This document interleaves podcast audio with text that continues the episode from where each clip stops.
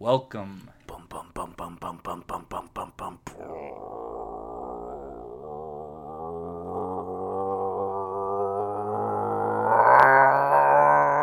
to yelling at the screen. Ah!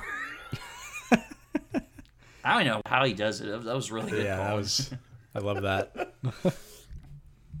Did I scare anybody? I'm so scared. Welcome to episode 28. We're covering Scott Derrickson's 2012 film Sinister, brought to us by our good man Caleb. Yes, sir. Caleb, why don't you tell us a little bit about why you chose this film and Yes, a little bit about your first time watching this movie? Please do. Yeah, Colin. I'm Oh boy, here we go. this Is this gonna be Black Bear all over again, Colin? Is that is that? Where Oh no no no no no. So I'm so I, okay. Viewers, I'm so sorry. I led you to believe that I was about to take a giant poo turd shit all over the. Oh crap! I cursed uh, too early into the podcast. Now we won't get monetized on YouTube. I, then I'm gonna take a fat gnarly poo poo turd on this film. Don't worry, it's just a regular sized poo poo turd. Uh, And I wouldn't even. It, and it's more like a like a sliver of diarrhea. You know, like the wet poos Jeez. that aren't quite solid, that aren't isn't quite diarrhea. okay, It's we're one of getting too those. specific about. All right, now that Caleb's our got that bowel imagery in his head, he can Yeah. tell us a little bit about his first experience and time watching Sinister. Yeah. Like kind of like the stew chunky poos that you take sometimes. you know what I'm talking about? Welcome to yelling at the screen, where we describe in great detail your ba- your bowel movements. Email us. Email us. yelling at the screen at gmail.com with your. We're all big. John Waters fans here. What do you guys expect? Come on. Uh, all right, Caleb. I'll ask one more time, and then Colin gets Okay. to have the mic. Yeah. Tell us a little bit about your first time watching Sinister and what that experience was like. Actually, this is kind of funny. A pseudo research article was sent to me by someone about a study that was done to discover what the biggest like jump scares were in, in movies Oh, using like a very small sample size. Very, I it's think not I like remember a you sharing this with me. super yeah. like corroborated, accredited. Like it's not. It's just kind of like a pseudo study, you know. And it put Sinister as having like the number one jump scare, uh, which is interesting. And so I was like, I got to check this out. And also, I was it was like right before or right after I was watching um, the what's the trilogy called that Ethan Hawke's in? the Before trilogy. The yeah the the, the Richard Before Linklater did, yeah. yeah.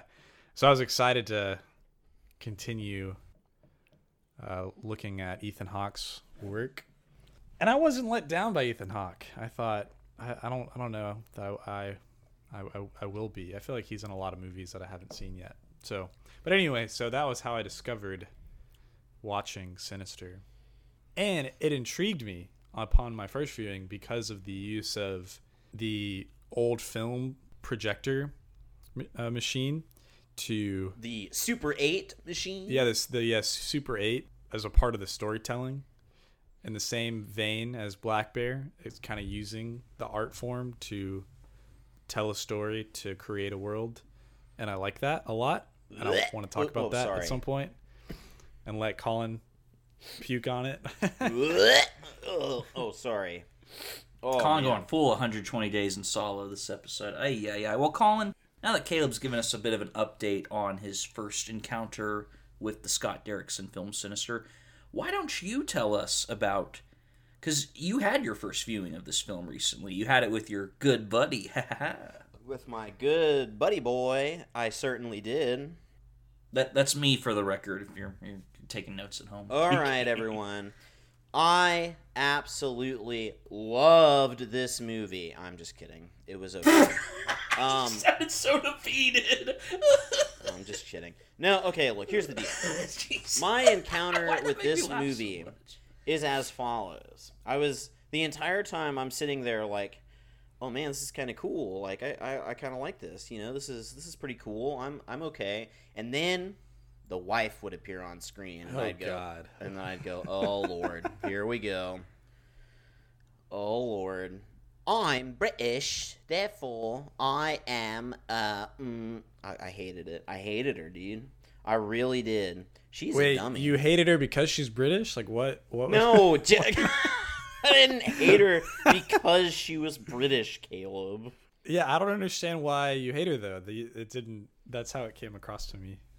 Look, man, I'll go into more detail about why she's such a, a big dumb, dumb, dumb dummy, but I'll uh, I'll save it. Honestly, though, I didn't hate it. I, I enjoyed it. I I did get spooked.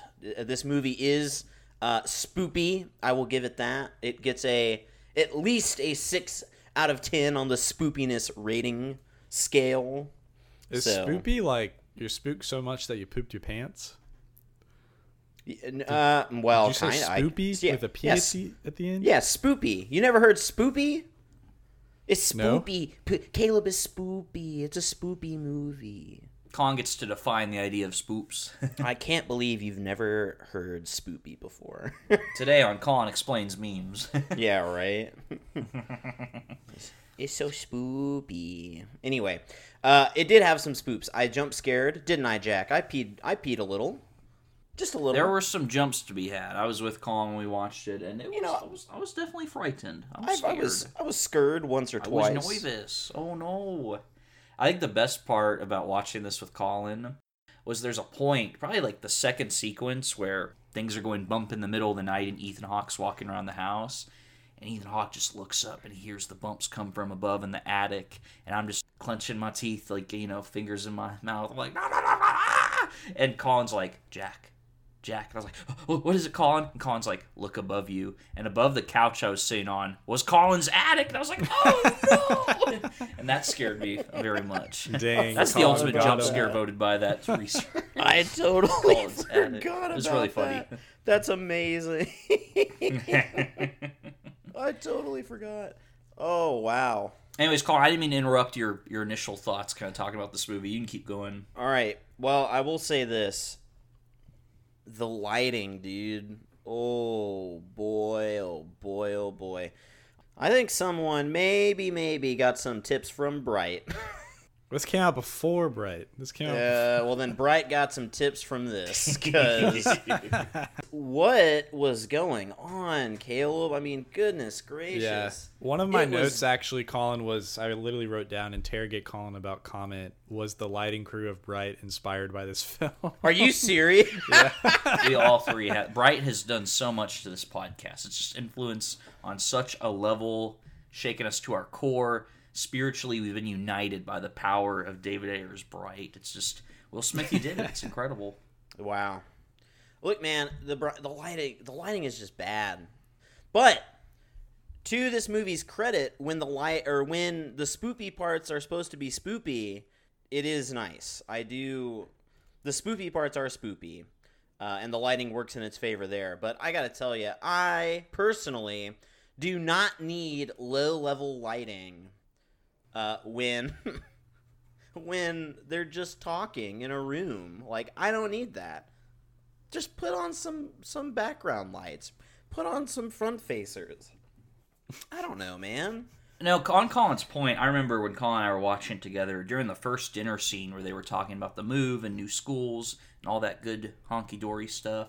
I remember Colin looked at me and he said, Man, this dinner scene is just poorly lit. It's just very dark. And I, I'm proud of Colin because he used to give me crap for being the guy who's like, Oh, the lighting's not that good. And now look at Colin. He's he's joined Team Awesome. Yeah, now I'm. He's complaining right along with you about going. that gosh darn lighting, dude. It, it like there were just points that it was unacceptably low, where scary stuff was supposed to be happening, and I was not scared because I it was just a black screen. I even like got up and turned off background lights that I thought maybe this is causing a glare of some kind. That's the kind of bad that the movie was op or uh, the, Plot the twist: kind of Colin and I watched this with nine lamps on. I'm just kidding. I'm just but kidding. but like I, I seriously we I like I was like Jack is is it our TV like is my TV messed up and that and if I have to ask is my TV messed up I feel like there's Well, something wrong we on that TV, call, and you and I and some other friends watched David Fincher's Zodiac, which is also a very dark movie. And that movie, I think, looked a lot cleaner and crisper, and definitely had a clearer quality to how they were filming those images than anything out of Sinister. And maybe it's not fair for me to compete poor old Derrickson against Fincher, but I, I definitely don't think it was your TV or the ambience or setting of the room. That that's definitely not the case. If you're okay with it, Colin, I might briefly move on to my first impression with this film, and then we'll have Caleb kind of open up the floor for some further discussion, and then we can. Oh yeah, we're definitely coming back to that.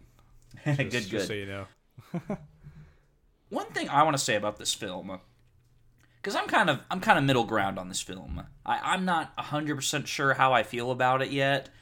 I wasn't crazy about it, but I don't think it's a bad movie. And I think for me, where a film like Sinister is great for podcast discussion, is because a lot of the things I liked about it can almost complement and commentate on the things I dislike about it. Because when you ask me, okay, Jack, what makes Sinister a good movie? My answer is it's got to be those Super 8 tapes, the footage, the idea of Ethan Hawke sitting down, he's in his attic, it's dark, he's watching these scary, creepy, haunting footage. This is the film.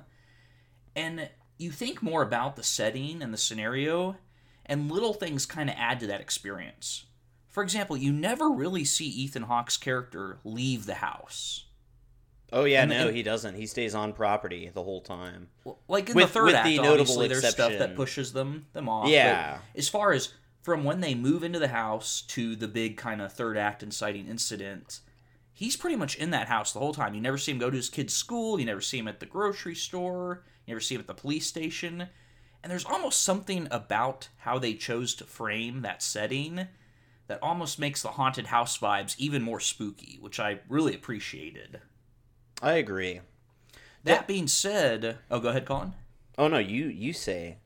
Oh, thank, thank you, thank you, good sir. you're so welcome, kind. man. You're so tap my hat to you. Oh, Tap, tap, tap, tap. tip I mean, put on a second hat to tap. Oh, no, put on a third The hat. ghost of my attic's coming down to tap. So, that being said, the problem with this kind of enhanced idea of oh, it's so scary because you're trapped in the house with him, you almost kind of notice some of the routine quirks of it all because when you really break down the screenplay, when you really break down the story structure, it's Ethan Hawke finds scary tape, Ethan Hawke watches scary tape, Ethan Hawke talks to a third party about sca- scary tape, then it's nighttime, spooky shenanigans happen, rinse and repeat. That basically happens three or four times throughout the whole movie. That is wow. That is uh, that is true. Good job. and I'm Jack. not. I want to. I want to clarify. I want to. I want to be the guy who says that is not why this is a bad film. It's just because I was so quick and able to recognize the pattern, it almost lost me a little bit. If if that makes sense. It does make sense. It, yeah, it makes perfect sense. You know, Jack, I have a comment here uh, about patterns. So you were uh, you were with it. You were savvy enough to pick up on the pattern of what you just said. Finds a tape, watches tape, shows tape, spooky, spooky, spoopy pants. Right. You have proven that you are far more uh, human-like and intelligent than the wife in this movie, who has not noticed the pattern that Ethan Hawke keeps moving into houses that are haunted.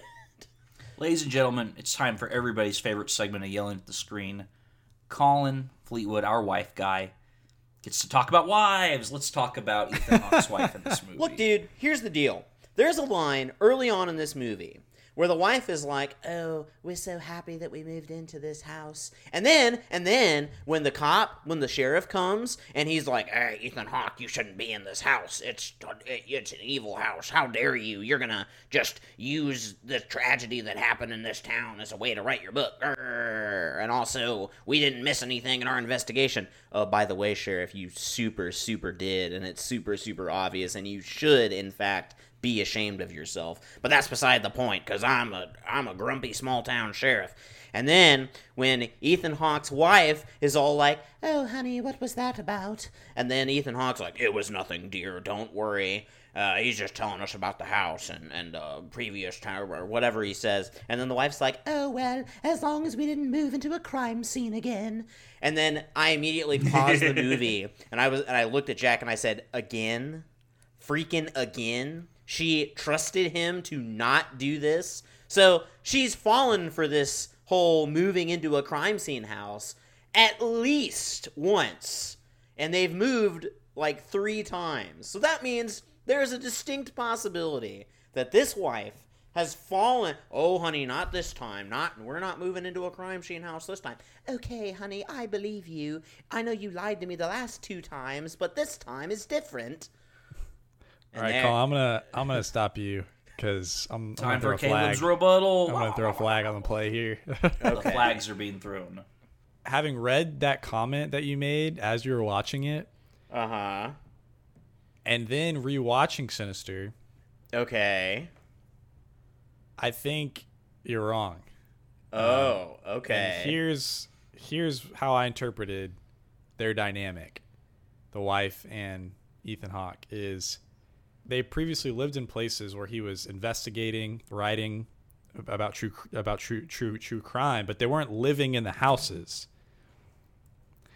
What was such a big deal about moving into this new house was that she knew that there was a there was something that he was writing about and he might have gotten a big deal off of but she didn't know that it was that house that they that they were moving into and that was part of the argument at the end towards in the third act or as the third act begins Don't- is okay. why didn't you tell me we were in this house that is different than being near it or being in the same town as it All right. Well, Caleb, I have a counter counter argument Okay. proving that this wife is still an idiot. So Okay. And the counter counter argument. Here here comes the counter counter argument.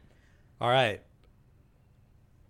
In order to move into a house, uh, one in theory has to do a fair amount of research. Okay. sure And I don't care if you're a stay at home, do nothing wife, which I don't remember if she has a job, but, you know, whatever. If she is, cool. She's raising the two kids. But here's the deal, man. How did she not know this was a crime scene house? They're required by law Right. to tell you that it's a crime scene house when they list Yeah. it. And Yeah, she yeah. didn't know. Did she? And and you know what? If you say, "Well, she wasn't involved in the buying process," you know what I will say? That's even stupider. because she's trusting Ethan Hawke, who clearly doesn't have very good money management skills. Because Sure. if he is famous enough to be recognized on site as an author, he is Colin went in. I love rolling that. in cash. oh yeah He is loaded. So clearly he's made some financial boo boos in the past. I'm just saying, man, this marriage should have been ended and then years before. something i didn't movie understand place. was that like the tree still had like the branch hanging Yes, where it was cut. exactly. Like That would have been cleaned Aren't you wondering, like, hey, so like, what happened to the tree here? Yeah, man, it almost looks like this limb was cut off in a very weird saw-like torture scenario. Hmm. I'm sorry, I have to do it British. Hmm. Ladies and gentlemen of the jury, as many of you know, I don't always agree with Colin. That's been well documented on this podcast. There have been some very strong contrast between our ratings on certain films, aka Song to Song, aka Thor Ragnarok, yada yada yada. Let's go. on. AKA Arrival. oh yeah, rival. also Arrival. Can't forget. But here's the deal. Oh, we'll get back to Arrival. Don't you Oh, worry. Lord. oh, my God. I gotta give Colin some credit. I've bashed on Colin for texting and playing games during movies before, but I gotta give Colin some credit.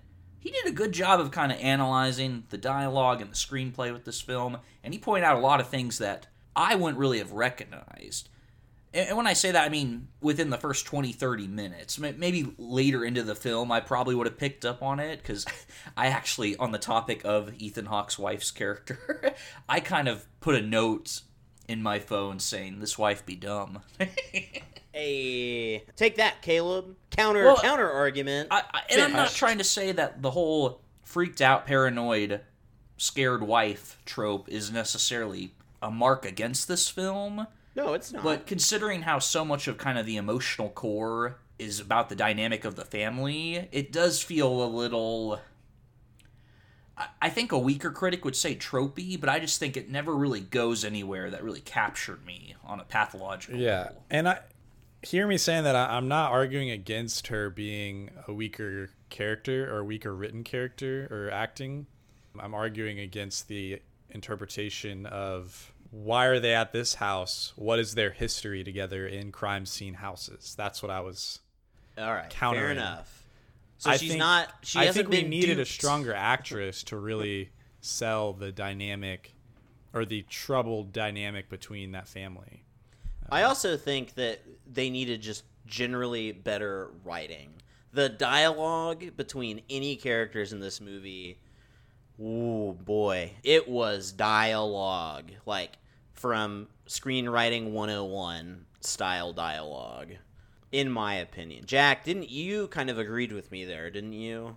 It's very much, and I've talked about this on the podcast before. It's that weird middle ground of it's not really campy enough, silly enough to where you kind of enjoy the silliness, the whole wacky nature of it all. It's the classic. You get the scare, you go ah, and then you turn the ah around and go ha.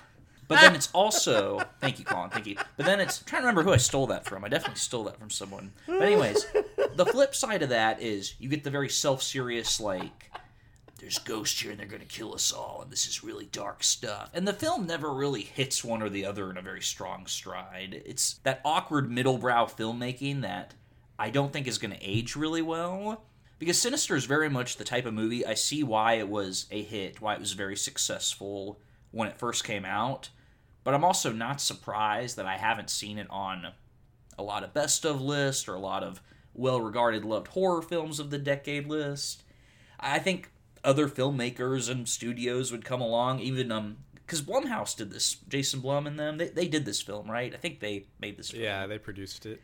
Uh, I just think when you compare it to other horror movies like your Hereditaries or your Get Outs, your Quiet Places, which are films that I'm not even that crazy about, I don't think this film hits the same kind of memorable beats or writing or storytelling that those films are going for. I think all of the horror elements of this film, like the parts that were circulating specifically around trying to spook me, I thought those were really well done.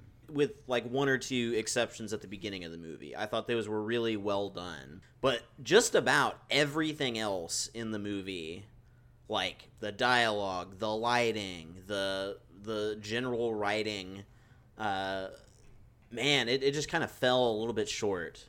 But like that said, the horror elements were so good that I'm probably going to give this movie a slightly inflated number rating or star star rating just based on those spoopy the the parts that created a little brown spot in my trousers. I, I'm kind of on the same page with Colin here. I think there's very effective scenes of horror, very high quality, but I think the overall story, the overall package, the overall film you get has a lot of areas that could use, you know, a rewrite or use a second look. I think there's some really strong stuff going on with the Super 8 footage and those scenes of Ethan Hawke viewing the scary tapes and those horror elements. Even the concept idea of horror being trapped in a footage and image is really cool and compelling. I just think a lot of the stuff that has to do with the family's dynamic or the cops or the research or Ethan Hawke's personal journey, it never really quite hit the same stride for me. Sure, Caleb, I see that. We've been weaker. talking yeah, we've been talking a lot, Caleb. Defend this film. Okay, yeah, I'm gonna circle back a bit to Ethan Hawke, the lighting, and the house specifically, because what I noticed on this rewatch was the darkness was always in the house, right? Like it, and largely around Ethan Hawke, maybe even the kids. When the wife's there, like it's a little brighter. There's a little bit more of a more lighting used. Because when I first read your comment, Colin, about you know was Bright influenced by the lighting here, I was like, well, the thing with Bright is is that it was always dark, like near hundred percent dark the entire time, whereas this has the contrasting light intentionally placed in certain scenes, and I and for me, I I read it as this house has this ominous like presence. And that's because of the um, ancient babylonian god that is terrorizing the kids and trying to get them to come into the in, into, into his fold es- es- essentially.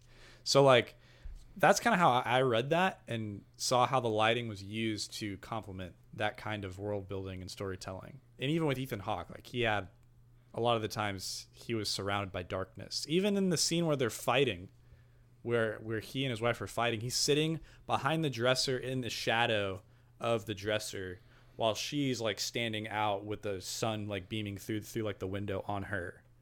So like there was this interesting contrast that was happening between them. I think it could have been better in the writing because it's not as I think y'all are right about the writing as it needs it needed a, maybe a second or third pass, someone to take a different look at it. I'm glad that you at least see that. And I don't know. I think that a lot of the set pieces of this film, like that opening, Mm-hmm.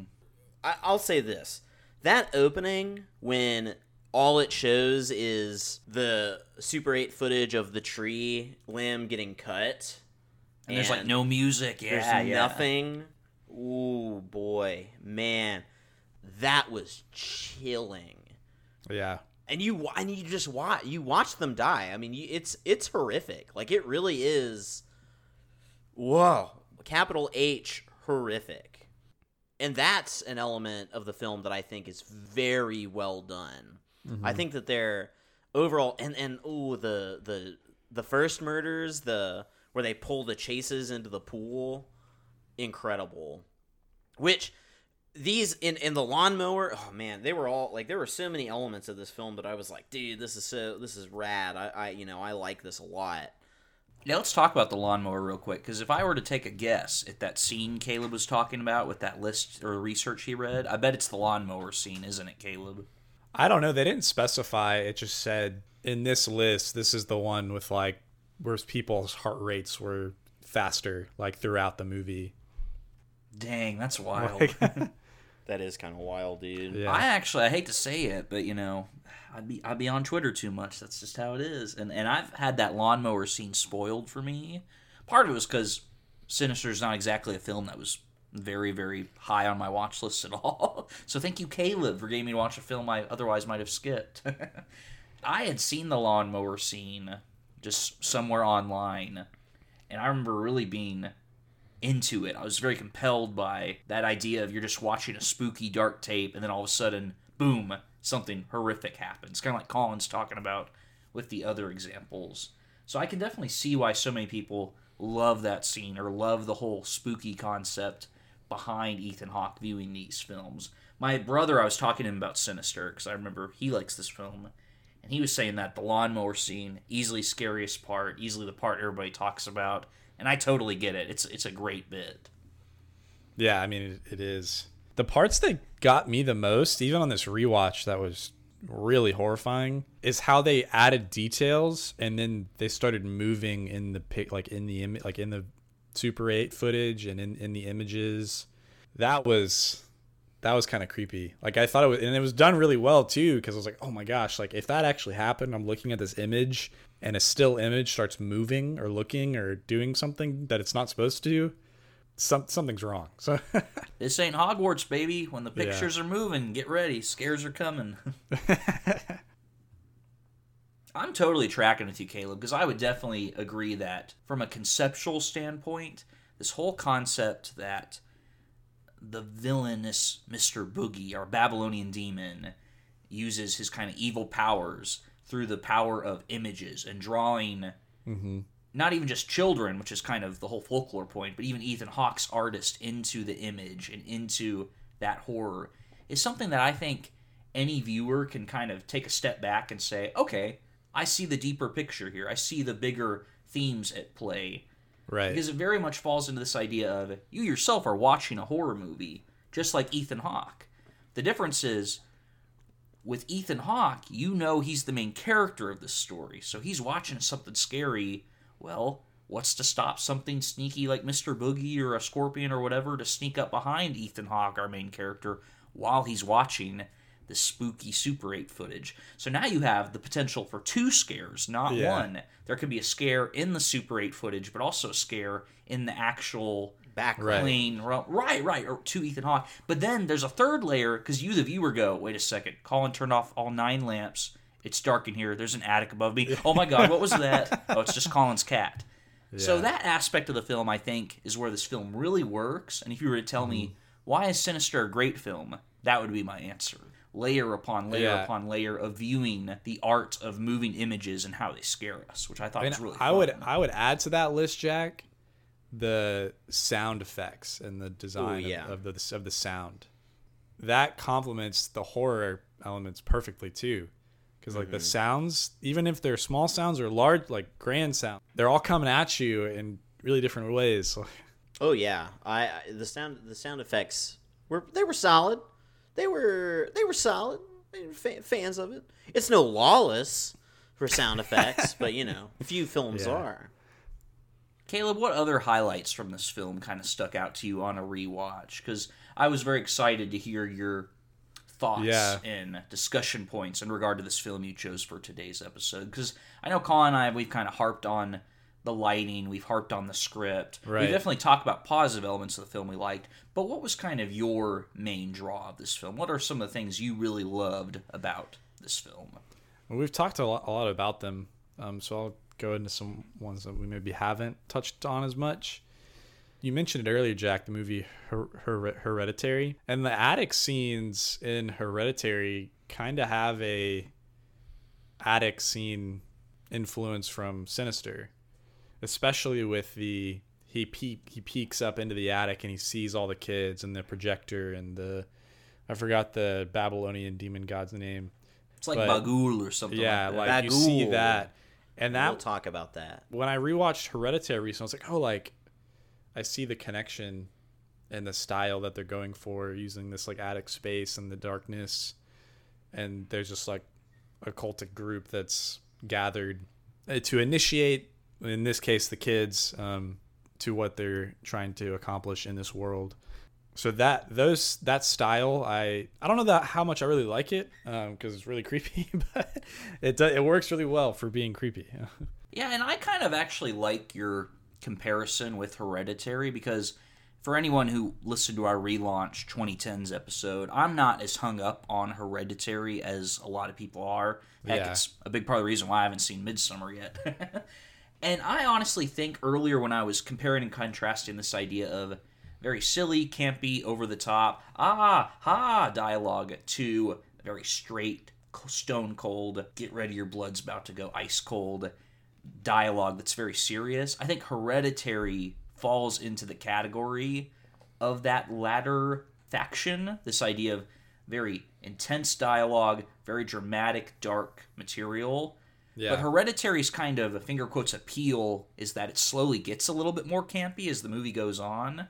And I would argue that style doesn't really do it for me as much as something like Sinister. And I can't really go into detail on why that is, which you could argue, oh, I don't want to spoil Hereditary for Colin and other viewers, but also because I didn't really come into the discussion thinking about Hereditary. But I do like, mm-hmm. Caleb, how you've brought up Ari Aster's filmmaking because it gives me this kind of idea of okay i liked sinister more than hereditary why and now i can kind of challenge myself Right. on that ground too Right. because colin i imagine you liked sinister more than midsummer right Uh, hmm, gee.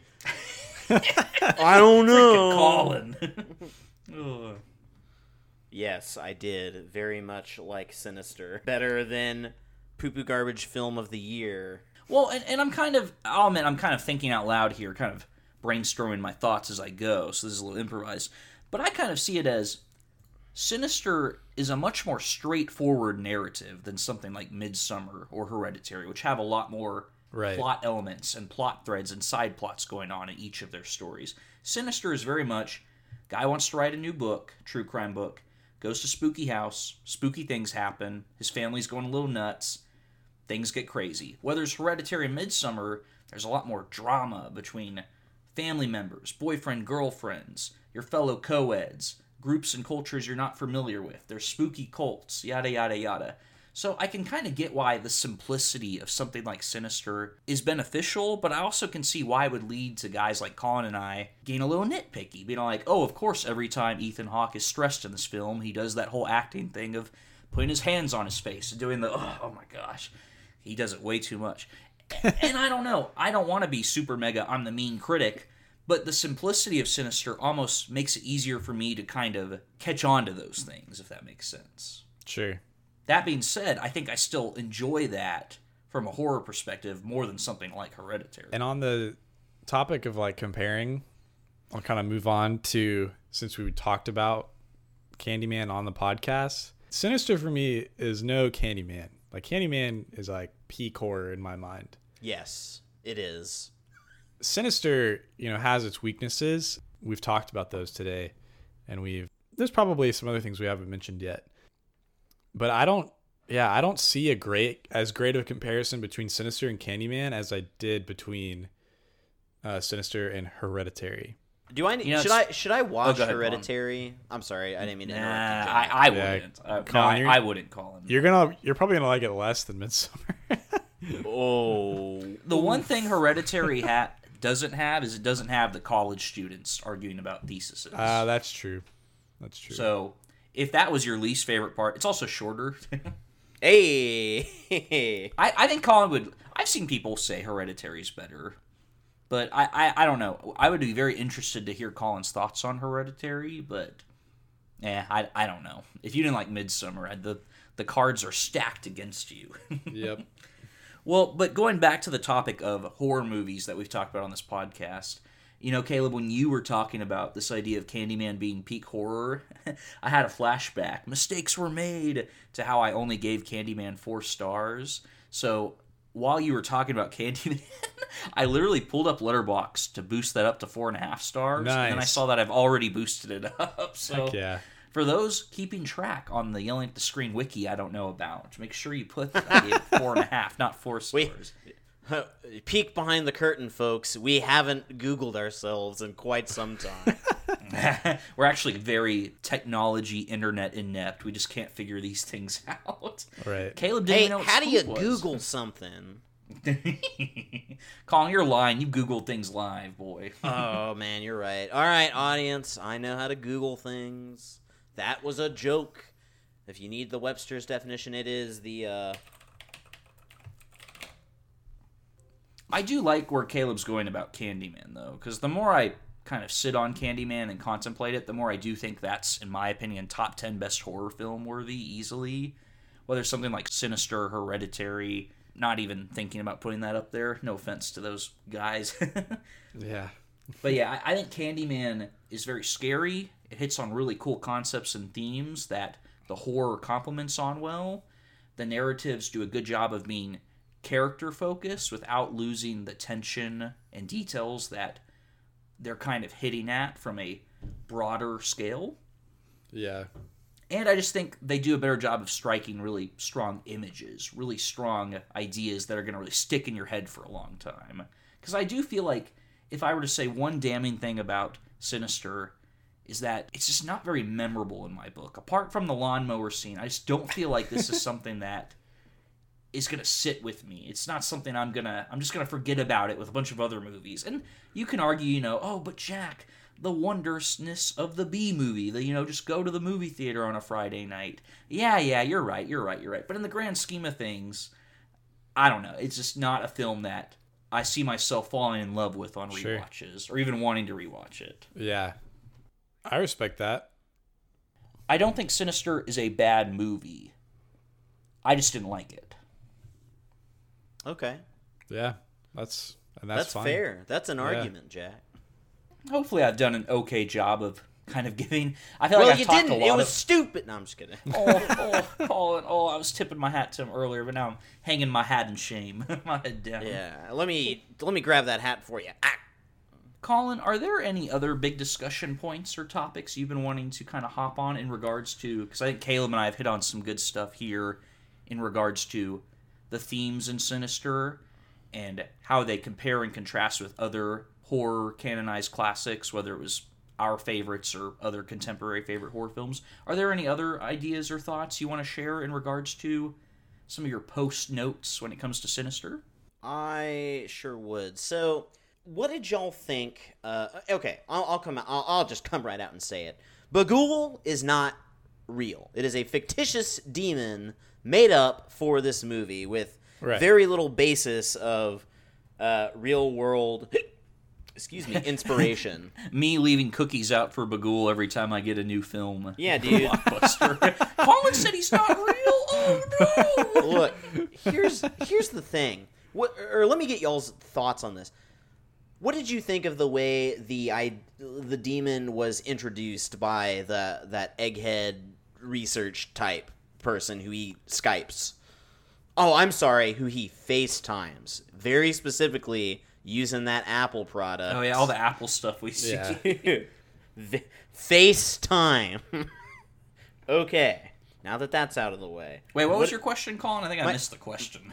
My question was, what did you think of the way the demon lore was introduced, or or not was introduced, but was handled in this movie? I was fine with it. It had it was very much uh, in the same vein as like the paranormal activity.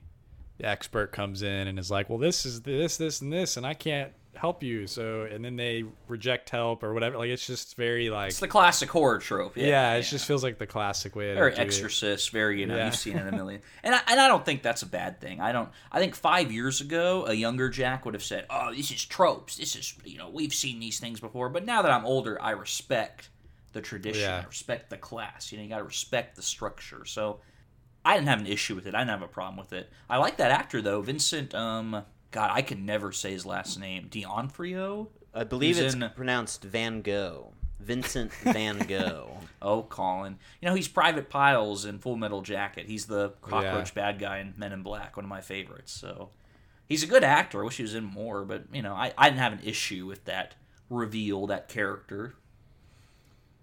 Yeah, and the and the you know the world that it brought into the story, I think was interesting. Take it or leave it, like it's yeah, it's not real. For the sake of this story, I think the kids, like the kids that were already in the footage, it's their costume design, like the way they did their like their face, their faces, right. and their movement and they even in this oh gosh i'm thinking of this scene of like ethan hawke going down the hall and they're like kind of creeping around him all of them if anything's going to be m- memorable for me it's going to be that scene is that is like a technical feat like to be able to do it with that lighting and to have them moving that quietly looking like doing it quick quick enough that you don't actually think you could catch it from like the corner of your eye like it's just it's so well designed It's almost like sometimes they were going in slow mo, sometimes they were going in sped up motion, too, which I Yeah. kind of enjoyed. Right. That, that was a you kind of got this sense of like fading in between like reality or the like our reality and whatever their world is that that's i, I kind of got that sense at, at certain points of the story So I, I have a uh, question, another question about a, a potential inspiration for this movie. So, are y'all familiar with the idea that in uh, Japanese culture, one of the absolutely spoopiest things to them is like the ghost child, particularly like little girl ghost trope? Did y'all get that any influence of that idea in this movie with those scenes where the kids are walking down the hallway or We've all seen Cabin in the Woods. We know the frog scene. yeah exa- well exactly man like i'm saying uh, what did y'all do y'all have any commentary on that i mean it's Creepy it's probably pretty creepy. probably pretty obvious but i figured i would ask it anyway. I made a note of it. I don't know what you're referencing so i don't have uh, Oh. much to say. Fair enough. Okay. Well never mind. I'm a big weeb, so I kind of get what Colin's going at. jack jack can handle it. I, I made us watch Jack's a Akira for this podcast. yeah. Yeah, I can see it, Colin. I definitely think with a lot of Western films, it goes back to the whole like, oh, The Exorcist had a creepy kid in it. The Omen had a creepy kid in it. We need creepy kids. So I don't necessarily think it's an Eastern cultural influence, but Derrickson could prove me wrong. derrickson could prove me wrong fair enough i suppose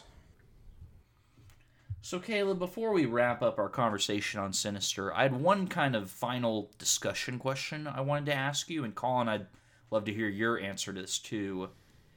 And that's kind of viewing Sinister in relation to your last pick on this podcast, Black Bear, because both films are about writers finding Yep. inspiration, finding influence in their work, in their material. With Black Bear, it was Aubrey Plaza's character trying to think of her screenplay for her film.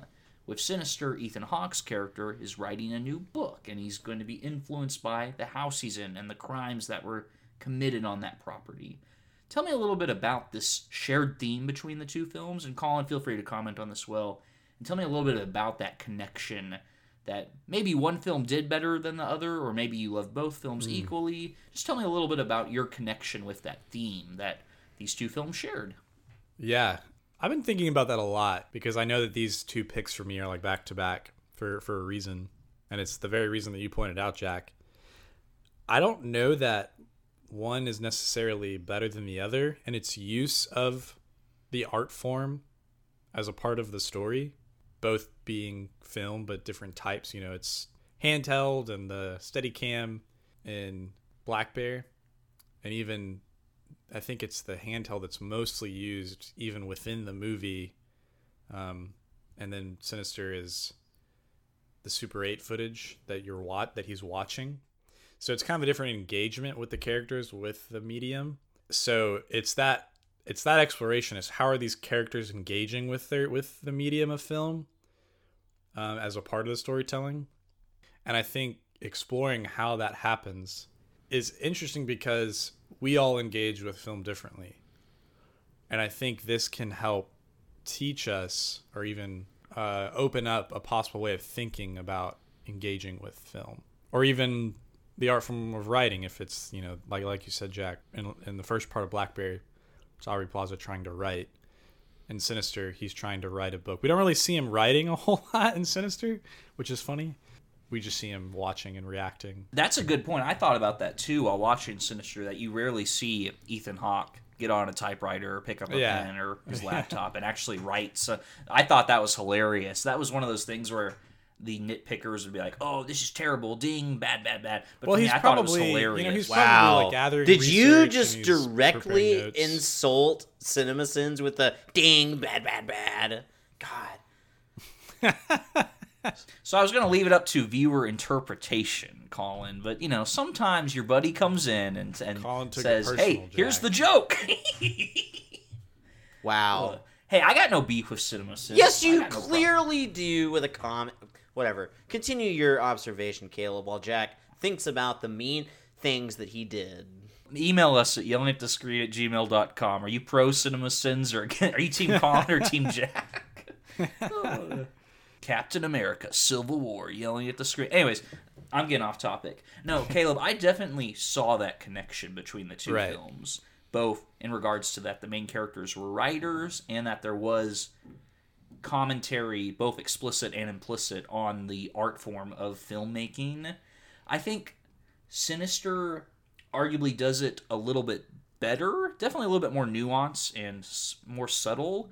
However, there are things about Sinister that I don't necessarily think work in regards to the main character being a writer because there is someone out there, and even myself, I kind of see this.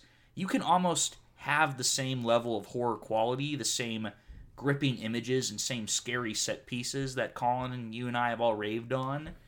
And you could do all that without Ethan Hawke's character being a writer. And I'm not necessarily saying the film is better or worse because Ethan Hawke's character is a writer. But for me, it's just that Ethan Hawke's character being a writer almost doesn't really matter. If anything, it just stirs up some drama with the wife, which I don't ah. know. I looked back at my notes while we took a quick break, and I saw that like I don't know. It's just it's an hour and fifteen minutes into the film, maybe an hour and twenty minutes before the wife realizes, oh my gosh, we moved into a crime scene. And I know Yeah. I know Colin and I harped on this a lot at the beginning, but it's just that classic like all right welcome to screenwriting 101 now remember kids at the end of the second act and then everyone in the classroom goes the characters have to be at a low point." point and and i don't know like i get it like there's tropes for a reason there's classic Yeah. screenwriting journeys yada yada yada but it just seemed i don't know it just seemed kind of silly and kind of took me out of it sure now colin i have a sneaky feeling well okay this joke's getting old you like sinister more than black bear so It is Clear. do you have anything you want to comment on regarding that discussion No, not not a thing. I I think that Caleb learned from what he did wrong when he picked Black Bear. I think that uh, after today, he will no longer pick Black Bear adjacent films, and all will be right with the world. You know? oh just wait till my next one Colin. Oh, Christ. I'm Black Bear Black Bear again. Yeah. no. You know, on the topic of Black Bear adjacent films, there's something really funny about the Black Bear director's wife and co-producer, co-writer. She made the Black Christmas remake. I don't know. There's something really funny about that. Black Bear, Black Christmas. Ay ay ay. well, if it's okay with you two gentlemen, let's go ahead and move on to our final thoughts on the 2012 film Sinister. Colin, do you want to start us off? Spoopy. Ah! Oh no! Oh no! Uh, but other than that, um, weak, uh, weak everything but spoopy, man. That's all I got to say. I I enjoyed the overall story. The set pieces, awesome, but the lighting, woo. The writing, ooh. The whining, ooh. And of course, as we all know, the British. That is it. That's all I got. Caleb. All right, Caleb. Yeah, Caleb, your turn. Final final thoughts on the film you picked for this episode. I'm still confused by Colin's view of like the British. Like he keeps just saying things in British or like saying the British as if it means something. Colin's been reading a lot about anti-imperialism. We're very proud of him. Colin gets woke every day, more and more woke every day, and, and we love it about him. You know, Spain, we're coming for you next. Get rid- no, I'm just kidding. I'm just kidding. uh, yeah. Um, the ain't uh, like anytime the trope is used to explore the horror elements and more academic, supernatural, like what do the experts have to say? That always fascinates me. Not because I think it's true or that it's corroborated in any way.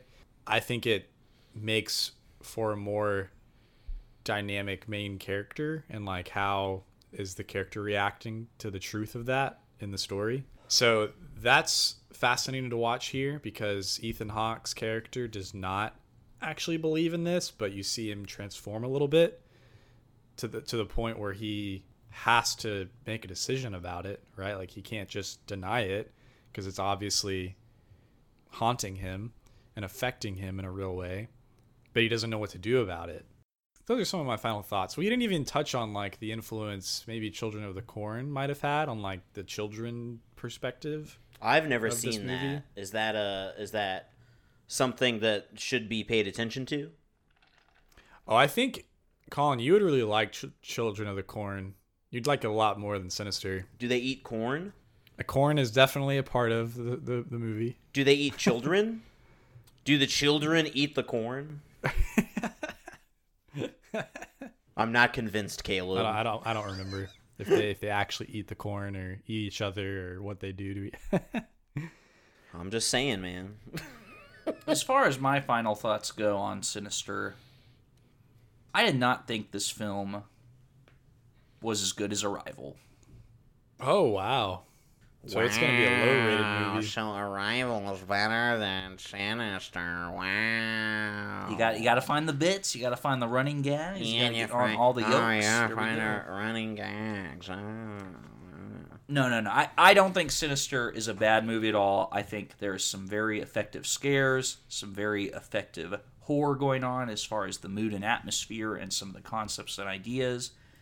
I just think the full package those scares came with, the script and a lot of the interrelationships between characters and the kind of rinse and repeat nature of its haunted house style trappings just didn't do it for me. Not a bad movie by any means, but it just didn't quite hit the Jack canon. Sure. I'm glad there are movies that are worse than Arrival to you, Jack. like Hereditary. yeah. Ugh. I don't hate Arrival. Quit putting it on the main guys. I don't hate Arrival. I just don't love it as much as. Listeners, don't let Jack fool you. Yeah, dude, he, he freaking Wow. hates Arrival, man. I honestly might like Arrival more than Thor Ragnarok, if I'm being honest. Oh dang. Them fighting words, Jack. Caleb, uh, I would like to propose that we have a meeting uh, after the episode is recorded uh, about voting Jack off the island. The tribe has spoken. The tribe has spoken. Well, speaking of the tribe speaking, it's time for us to speak about our ratings. Caleb, I'm going to have you go first. All right. You found a little Super 8 in your attic, don't know where it came from, but you plugged it in. You thought, ooh, I'm on a film podcast. I need to watch some classic films. Let's see what's going on here. And as you pop it in, you notice five bears, and they're all oh, stuck no. in the woods. And Aubrey Plaza has them tied up, and she has the axe ready to go. Oh, and she is about to get murderous on these poor five black bears. So you look away and say, Oh, I can only handle so much gruesome imagery. How many of those five scary, horrific images, killings? God, this is dark. I, I, I kind of regret this. but out of five, how many going? All right. So honestly, guys, I came into this podcast episode ready to give it a, a little bit of a higher rating, but I think after our discussion, I'm gonna bring it down a bit. I think some of the points I made were very valid with respect to the writing. Even your your observation, Jack, about the pattern of the Super 8 film. Not that I didn't notice that, but I wasn't paying as close attention to it. But now that I am, I'm like, oh, like interesting. That is kind of gimmicky in some ways. I think uh, Aubrey Plaza is gonna be killing three and a half of them. Three and a half. Three and a half images. All right. Caleb, if it makes you feel any better, It won't. On the flip side of this, I think you've done a good job of me appreciating other parts about this film that I might have written off. So that's kind of funny that we had a similar effect on each other. Yeah. but it's no longer about Caleb and Jack. It's Colin time. Colin, you also found a Super 8 footage in your attic. I did. This is weird. I need to check this out. You put it in, and you realize, wait a second. Is that a train track? Is that Jack and Caleb tied to the train track? Oh, Why would Jack and Caleb be on a train track? This is just bizarre. This is strange. They know better than to play on the tracks. But as you look closer, you think, wait a second. Those pants they're wearing.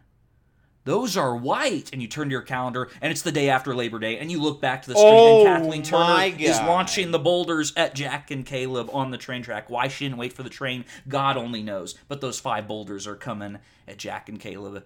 How many of those boulders are you gonna watch? Crush your co-host before you turn it off. oh boy, I'm I'm gonna have to watch three boulders hit those co-hosts. As sad as it is, three boulders. I almost said three. I almost went a whole. I was gonna. I was ready to give it four today, guys, but y'all brought it down for me. Dang. How does that make and now you feel, Caleb will no longer wear white after Labor Day. yeah. Amen, dude. You got it. I also found some Super 8 footage in my attic, and as I plugged it in, I was greeting to the wonderful beauty of a nice Sergio Leone western, seeing the great, epic, wide shots as the cowboys go down.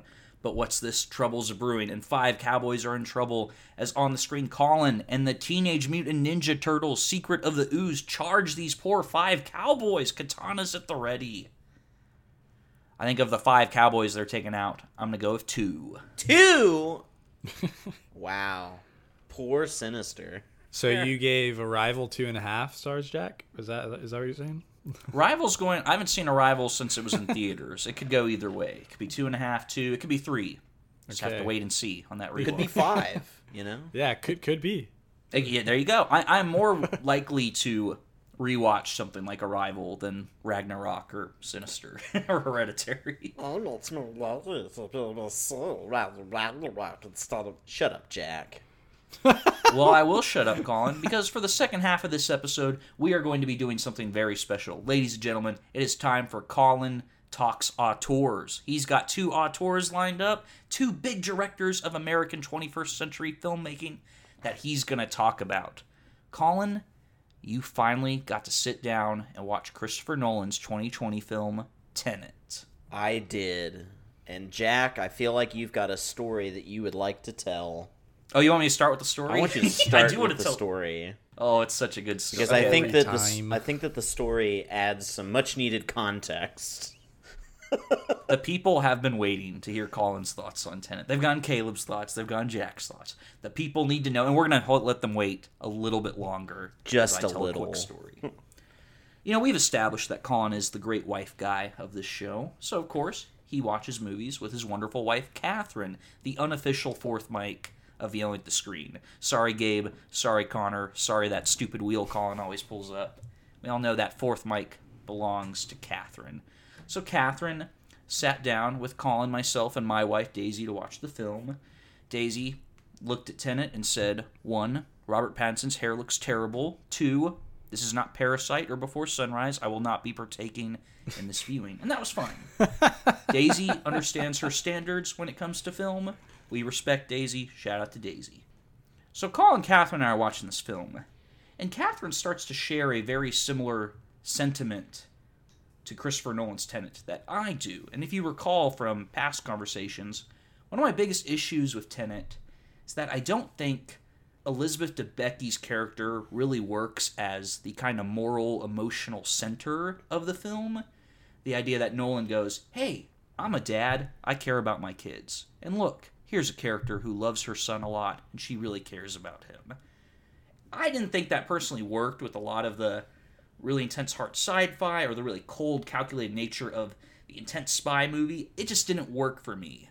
But that being said, I was not quite as invigorated or angry with this arc as good old Catherine Fleetwood was. she hated Elizabeth Debicki's character, and there was just so many points during the second half of the film where Catherine would in the great namesake of the show, yell at the screen, I hate her. She's awful. Robert Pattinson should be the emotional core. He's way hotter. He's way more better. There's I care about him so much. I don't know anything about him. Yada yada yada yada. And she's going on and on. She's just really mad at this character. And that's fine, you know. Everyone has different reactions to these films. Christopher Nolan has that effect on the general movie going public. Throughout this film, Colin would look at me whenever they said something really weird, very spy like, very sci-fi BS, he would look at me and say, "What?" But but they they okay, whatever, whatever. And then they would say something else about reverse entropy, and he would say, "Okay, Jack, in a screenplay, you can't. You know what? Whatever, Jack. Let's keep going with it." And I kind of watched Colin in real time because this was my second viewing of Tenet. Kind of be defeated by Nolan. And as we get to the final big set piece where Debicki and Kenneth Branagh are on their boat and you know they're fighting over spilled raspberries and all that and catherine's mad and pissed like i hate this woman. She's the worst. She's awful. All of a sudden a very loud abrupt noise or not noise a loud abrupt voice stops catherine's tirade against nolan. And we just hear colin go stop! And daisy catherine and i'll get dead quiet and look at colin. And colin with the look of defeat in his eyes just the saddest voice i've ever heard him he goes Please be nice to Mr. Nolan. He is trying really hard. and it was one of the best movie going experiences I've ever had. so, Colin, why don't you tell us a little bit about how hard Mr. Nolan tried with this movie? oh, boy. Uh, also, before he goes, this is it. Spoilers. If you are one of the eight people who haven't seen Tenet, point of no return, we are spoiling the crap out of this movie. that we are indeed. We are spoiling the absolute crap out of this film. So here's the deal. I was, uh, oh, how do I put this? Extremely confused by this movie. There was an awful, awful lot going on. Uh, in case you didn't quite catch catch catch that, there's so much happening. There's so much just insanity going on. And it's very difficult to keep up with. And they the way that they explain things or they don't explain things uh, can get quite frustrating. So i would at points in the movie look at jack and say jack what is like who is this? What what's going on? Why are they going to do this thing? And i would immediately just say you know what? They're going to explain it. They're going to explain it. It'll be fine. Don't ask questions and I kept doing that throughout the whole movie. And you know what? Very little of what I had questions about actually got explained. Uh, so I'm still, I'm a week after having seen this movie, I'm still scratching my noggin like, what? Oh my god, what, what, what's going on? Oh my god. Now hold on a second, Colin. It's like that scientist told the protagonist don't overthink it, just feel it you gotta feel Nolan, Colin. You gotta feel his wavelength. Do, do you think you felt anything from this film? I certainly didn't feel anything. because as much as I want to disagree with Jack's uh, criticism of of you know, oh, this movie has no emotional core, I I often like to disagree with Jack. I think this is well documented. I couldn't, man. There the the emotional attachment in this movie is non-existent. Well, hold on a second. Hold on a second, because that is my argument, but I don't necessarily let me clarify something real quick, if that's okay. I, I think the emotional core shouldn't be okay, you have your villain and your villain's wife who wants to divorce him, and she's worried about their kid. I don't think that really hits on what works with Tenet. I think that final conversation between Robert Pattinson and John David Washington before they're about to part ways, I think there's a lot of charm and heart to that final conversation where he says, "Is this the end?" And he's like, "Oh, it is for for me, but not for you. It's only the beginning." I, I think there's something really cool there that's worth dissecting and exploring. And I would make the argument that if that was kind of the heart of this movie, the emotional core, that would be much more enticing. I think audiences would get more out of that. Does that kind of make sense? Yes, it does. I'm so on board with that, Jack. And you know, Catherine made an interesting prediction that blew my mind. When I remember, Catherine had never seen it before. I was like, "Did this girl read the plot summary?"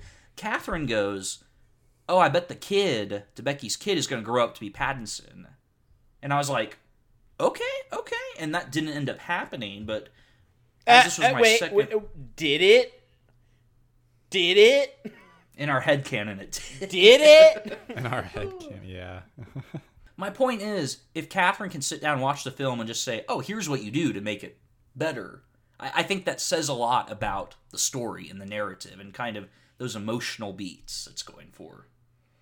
Agree. Okay, I can I can get on board with that for sure. Anyways, Colin, I just wanted to clarify some stuff I said because I didn't. I don't hate Tenet. I've seen a lot of one star, half star reviews of Tenet, and I don't think Tenet is a quote unquote bad film. I think it's a messy film. I think it's a weird film. I think it's a strange film, an awkward film. But I do think it's entertaining. I don't think it's bad. Okay. Okay. Okay. Okay. Okay. Okay. Caleb, what do you think of all this? Did you find Tenet confusing and scary like we did? Yeah, Caleb, go full spoiler mode. This is the moment we've all been waiting for. I don't know about scary, but I don't know, Jack. It, it wasn't entertaining. Like it was just, gosh. It, it- wait, it wasn't entertaining. For me, it really wasn't that entertaining. It was literally dialogue conversation, sitting down with someone, telling you to go to the next person to sit down and talk to them, to go to the next person to talk. Like it was literally going like that the whole time. I still need to rewatch it because I want to give it the benefit of the doubt. You know that it's a Nolan movie. You really gotta think it, think about it. You gotta pay attention. You gotta give it a couple of rewatches before you truly grasp what is happening. With Tenet though, I was I was not entertained. Are you not? Well, I. I kind of get what you're. Are you not? That's funny. nice. I get what you're going for, Caleb. And it's a good parallel to what we were talking about with Sinister, the whole cycle Right. of Ethan Hawke's routine in the movie. But for me, where Tenet works and Sinister doesn't, is Tenet is ridiculous.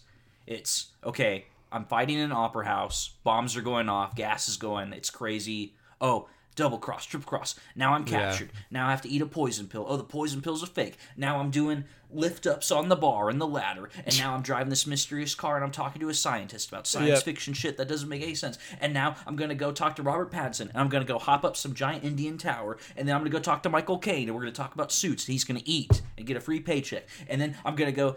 I like that wildness. I like that stupidity of like go go go go because all that happens before the first hour of the movie's up. A pla- The plane hasn't even crashed yet. It's just a lot of silliness. And for me, the idea that somebody's sitting down like scratching their chin like such art, No one's done it again. That's hilarious to me. It's I know it's a little ironic, but yeah. I find that very entertaining. okay, I see what you're saying now. Now that I understand your perspective. Please be nice to Mr. Nolan, Jack. he tried very hard. Colin, I Like, my favorite go ahead.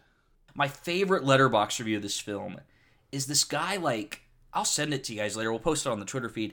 He writes this review like he's one of the producers who funded this movie and it's this very strange, dark, hilarious, tragic story of a producer like I get to spend millions of dollars creating crap that's pretending to be art. And it's this idea of this guy pretending to be a producer working with Nolan on Tenet and how no one on set knows what's happening and everyone thinks it's strange. And he gets to go to bed at night knowing they wasted millions of dollars. It's a very strange review, but it's really funny. And for me, Tenet is the type of art that I don't think necessarily works as a great film, but I think it's going to inspire great art for how silly it is. You keep using the you keep using that word. I do not think it means what you think it means. Silly? I don't think it's silly. Christopher Nolan loves to play with the idea of of, of convolution in his movies, and this Colin, movie the guy's name is the protagonist. It's silly. and it like digs and digs and digs and digs deeper, and it's just very convoluted. Let's talk about the stuff that you liked in this movie, Jack. Did you like anything in this movie without calling it silly? I liked how serious it is about the spy stuff. Just no blinking, no winking. Just people are saying random shit. People are saying strange stuff. They're moving. It's very cold and calculated. And one of my biggest issues with the Mission Impossible movies that are so big is they really try hard to make you like relate to Ethan Hunt as this agent who will do anything to get the job done, but he's really a good guy. He's got a heart of gold.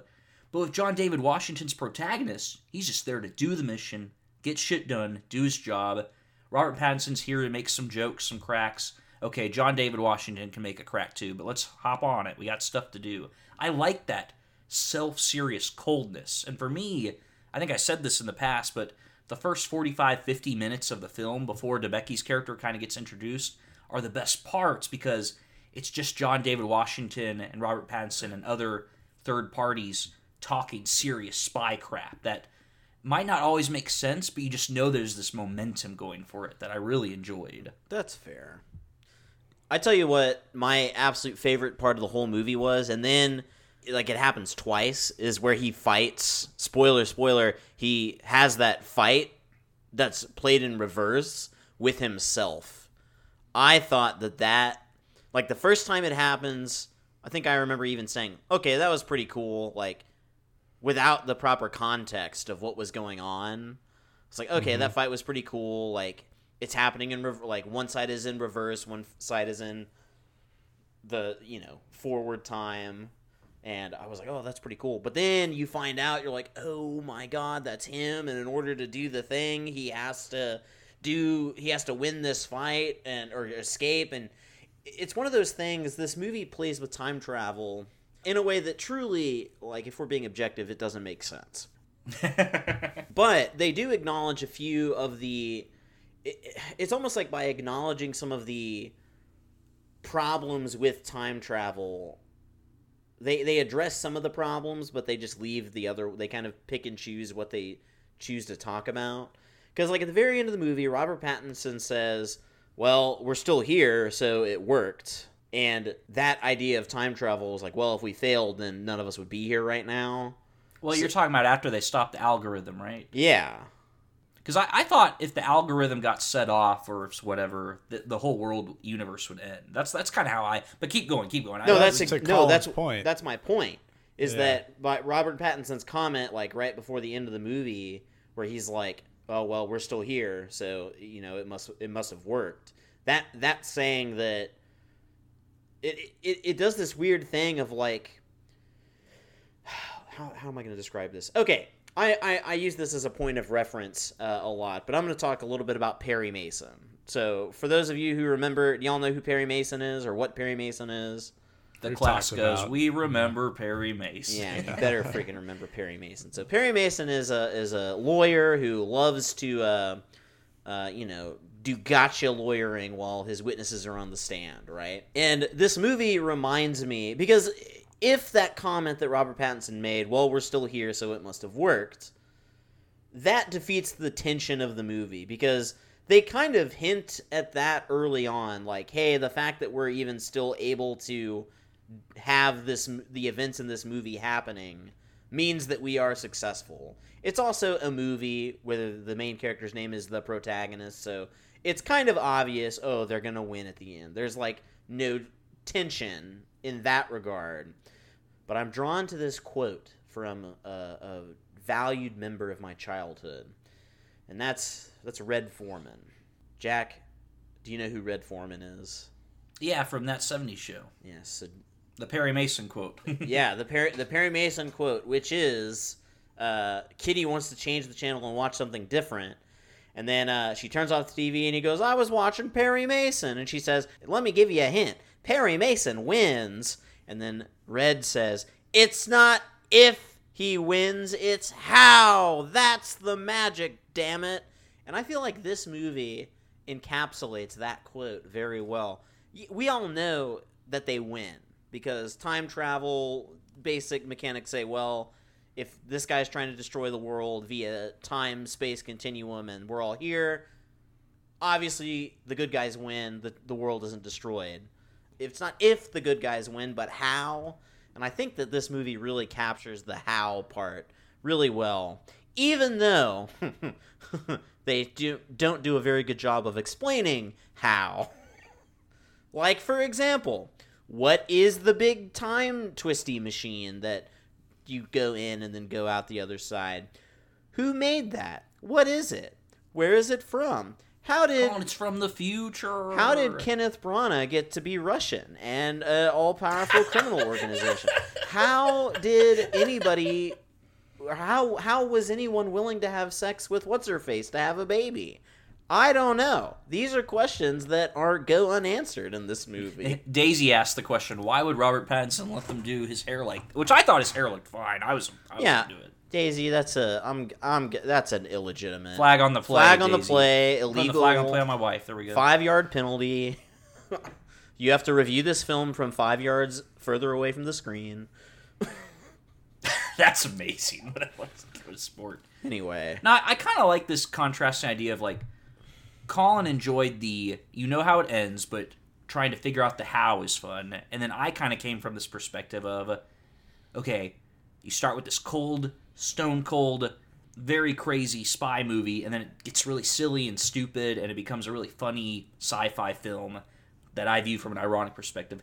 Caleb, what was kind of your general viewing when it came to how you interpret the quality of Tenet, whether you liked it or disliked it? Because, like myself in the past, you've really only been able to explain your feelings about this film in a non spoiler context. Yeah. So now you kind of have that time to let loose. So, what do you think about some of the things Colin and I have been saying, whether you're tracking with them or not, or maybe there's third party other ideas you want to kind of introduce to this conversation? Okay, what's the question? What do you think of Tenet? Like, go full spoiler mode. What, what do you What do you think of Tenet now that you've had time to digest and sit on it? Um, honestly, hearing y'all talk about it makes me kind of like it less. dang, ouch. like I, uh, not it's not because how y'all are saying anything. It's like the content. It's like oh, like I actually didn't enjoy watching this. The more I think back on my first, There's a reason you haven't rewatched it yet. and I was like, man, I want to because I want to come into the conversation with with a rewatch under my belt, and I couldn't.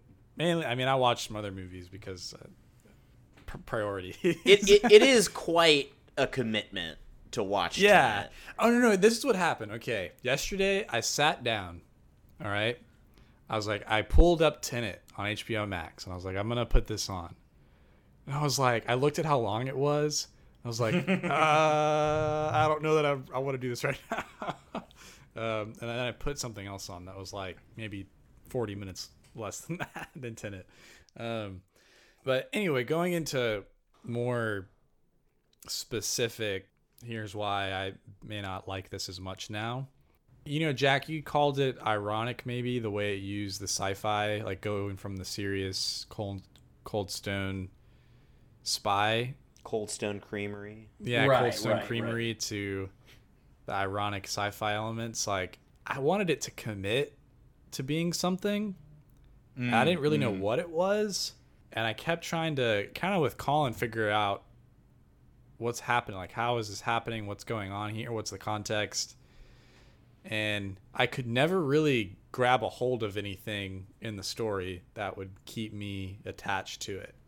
There wasn't any characters like I love Robert Pattinson as an actor, but like there weren't any characters that I was super invested in and were interested in exploring and excited for or sad for or like you know Colin said it earlier I didn't really feel anything while watching this.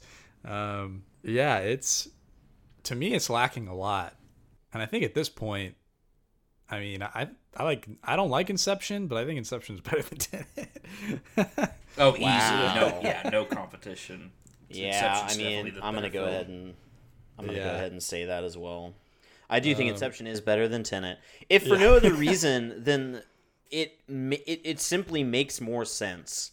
Yeah, there's a story. Yeah, I think Nolan really did bite off a little more than he could chew. yeah, in Nolan this thinks this is better than it is. Like making people want to go out in the middle of the pandemic with no vaccine to go watch it. Like, dude, like it's not that good. Like, chill out. Yeah. Oh yeah. No, I, I think the pandemic thing's a good example because yeah. I really do think Nolan believed that this film would like save cinema and that he was really because Nolan is very adamant about him being like, oh, I'm not going to do any deals with Netflix or Amazon Prime. I'm making films for the big screen. I'm the next Stanley Kubrick baby. Get it on 70 millimeter. Get it on the IMAX. Let's go. Yeah. and for me, the fact that I think the ambition is nice. It's encouraging. I, I approve of that. But seeing what he's working with kind of makes you go, Nolan, you're a guy who made a movie about time travel. And the way our time travelers like transport place to place is to get into these dual cargo ships and just go across the like. Come on, Nolan! Like you can do better than that. Okay, I I'll say this that the time reversal like filming, like the technique that was used, pretty Like, rad, right? that is pretty rad. Like that is impressive. There's a reason that that you know got an award for that. At essentially they, I mean, who else were they going to give that that category at the Oscars too. Right, right. Fair enough. Fair enough. like it's literally just for Nolan this year. yeah, so I do like that. I think it looks good, but for me, there's so many other problems that weigh down my enjoyment of the movie as a whole. That's fair. I can. I totally. I. I am understanding where you are coming from here. It. Oh boy, convolution is is ripe with this film. It really, truly is. Yeah, I think before I let, because I'm gonna have Colin kind of wrap up his thoughts here in a second, as we then we'll give Tenet our inverse catch the bullet rating out of five bullets or whatever. I think for me, the final thing I want to say kind of about Tenet, and then we can never talk about it again on this podcast till the next Nolan talk comes up. I think for me, there's kind of two, three things I want to say. The first is that on the Thor Ragnarok episode, I think we were talking about Nomadland and how it stacked up against some of the other 2020 films Caleb had seen. Sure. And for me, on my initial watch of Nomadland and Promising Young Woman and Sound of Metal, I thought, oh, all three of these films are better than Tenet. But now that I've rewatched Tenet, I think I genuinely enjoyed Tenet better than two out of those three films. Sound Oh of Metal gosh. being the one that I think is definitely better than Tenet. And for me, I think that. Go ahead, Colin. No, I said I agree. That's that's a fact. Sound of Metal is definitively better than Tenet. Sorry, Mister Nolan. hey, we love it when the underdog beats a Goliath, right? exactly. Exactly. Because for me, I think I see it as this sparks a great conversation about the art of the two and a half star film. Maybe what the filmmakers, what the creators, writers, directors were going for didn't quite play out the way they would have liked to. Colin, Caleb, and Jack didn't quite dig the vibe they were going for. But damn it, I got something out of this film. I thought it was entertaining. And I, even though it's a process to watch this movie, I'm so glad I sat down and watched this with Colin over something like Promising Young Woman or Nomadland. Yeah, I, I think the go ahead. Ja- Caleb, go I ahead. yeah, I don't I don't know, man. Like Tenet is not that enjoyable. There's I don't understand how you think it's it's you I don't know how you like it more than Promising Young Woman and Nomadland. I think he meant that he would rather watch Tenet with me than Promising Young Woman or Nomadland with me. or anybody. Oh, okay. Yeah, I know that's why I'm surprised. Like I'm like, wow, like See, because for me, the thing I think I disagree with the most in regards to Caleb and Colin versus Jack, when you two say, "Oh, I didn't feel anything," you know, the movie said, "Don't overthink it, feel it," and Colin and Caleb said, "I'm not feeling anything. I'm, Yeah. I'm sorry, I'm not." Jerry Seinfeld's up there, like, "I'm not feeling. I'm just not feeling it. No, I'm, I'm not. I'm not feeling feeling anything. And then I get to be George and say, it was just no, a kiss, Jerry. Enough of Seinfeld. I, I don't like this bit anymore. I'm No, losing but- to a bird. Kramer, why are you coming out inverse through my apartment? You're going backwards, Kramer. What's going on? For me, Oh, hey guys. I can get why Colin. God damn, lose my train of thought. Uh, yeah, yeah, what a mess. I can get why Colin and Caleb didn't get in the vibe of this film. They didn't feel anything. But I felt something. I felt a lot of joy and a lot of laughter at how stupid this film got. And maybe that's wrong of me to say. This film is good because it's dumb. But I, I kind of think that's the case for me. That's fine, Jack. Okay. You can like things for strange reasons. You are. yeah, you can have your preferences. This is the penultimate two and a half star film, I'm telling you. Wow. What's the ultimate one then? Dang it, Caleb. Always challenging with your smart words. Probably Crimes of Grindelwald. nice. Yeah. That's a good answer. That is another film that that's is very really stupid and very funny. That's an amazing answer. Thank you, thank you. But anyways, I've kind of given my rating. You two wrap up your final thoughts and give it a rating. I'm gonna slap it with a solid oh 3.5. Whoa. Um. Caleb's like, dang. Yeah, I'm going. To, I'm uh around like a. Oh man, two and a half's about right. I would. I might go lower at two. Like it's not. Yeah, it's it's down May- there. Maybe a me. three. I'll say a three since you got just to that way we hit the two, two and a half, three. So there we go. Mr. Nolan tried really hard. Did he make it? The Yats crew says no, but man, Jack had a fun time. So Dude, I got was I will say this. That airplane scene, I'm glad it was a real plane. Oh yeah, Nolan is. I think Nolan is an artist when it comes to filmmaking. I just, I just think his art has this potential to go into a territory that's very questionable and weird. So that was part one of Colin's auteur talk, as we got to talk about Christopher Nolan and Tenet, the long-awaited yelling at the screen Tenet discussion. And now Colin gets to talk about another major filmmaker that we've talked about many times before on this podcast. Good old Mr. Wes Anderson, our boy from Texas. The three Texas podcasters hit on one of Texas' biggest filmmakers. Let's go. Oh yeah, we're hitting on him, baby. Hey, We're Wes, hitting on him. Huh. how you doing, Hit time. buddy boy? You got your hits. Can I, I just buy can't believe. you a drink? Can you believe they were hitting on Wes Anderson? I just don't know. That was. Last time we talked about how Colin is. I love that pause. We, we were all just like, "What the fuck?" Jack? What just happened? um, oh what, what's going on? I'm losing it, guys. I was sick last episode. I'm losing my mind. Nolan's made me go full Joker mode. On- yeah, for real though. Uh, sorry, Joaquin. So last time we talked about how Colin had officially completed Wes Anderson's filmography. Now, every single member of this podcast can say we've watched every Wes Anderson film. Wait, Caleb, have you seen Darjeeling Limited? I haven't seen Moonrise. Shit, I feel bad. I put you on the. Okay, sorry, Caleb. Uh, Right. Edit that out. No, I'm just kidding. I'm not editing that out. I'm allowed to make mistakes. Caleb, I hope you forgive me. But if not, I understand. I don't forgive Mistakes you, were Jack. made. Thanks, Colin. Yeah, mistakes were made. We're going to play a little game where Caleb and I are going to try to guess Colin's ranking of the nine Wes Anderson feature films. We're going to do three rounds, and how we're going to do this is we're going to cover the films in chronological order. Round one will be the first three films. Round two will be the three films that came out after Royal Tenenbaums. Mm-hmm. And then the last final round will be his latest three films.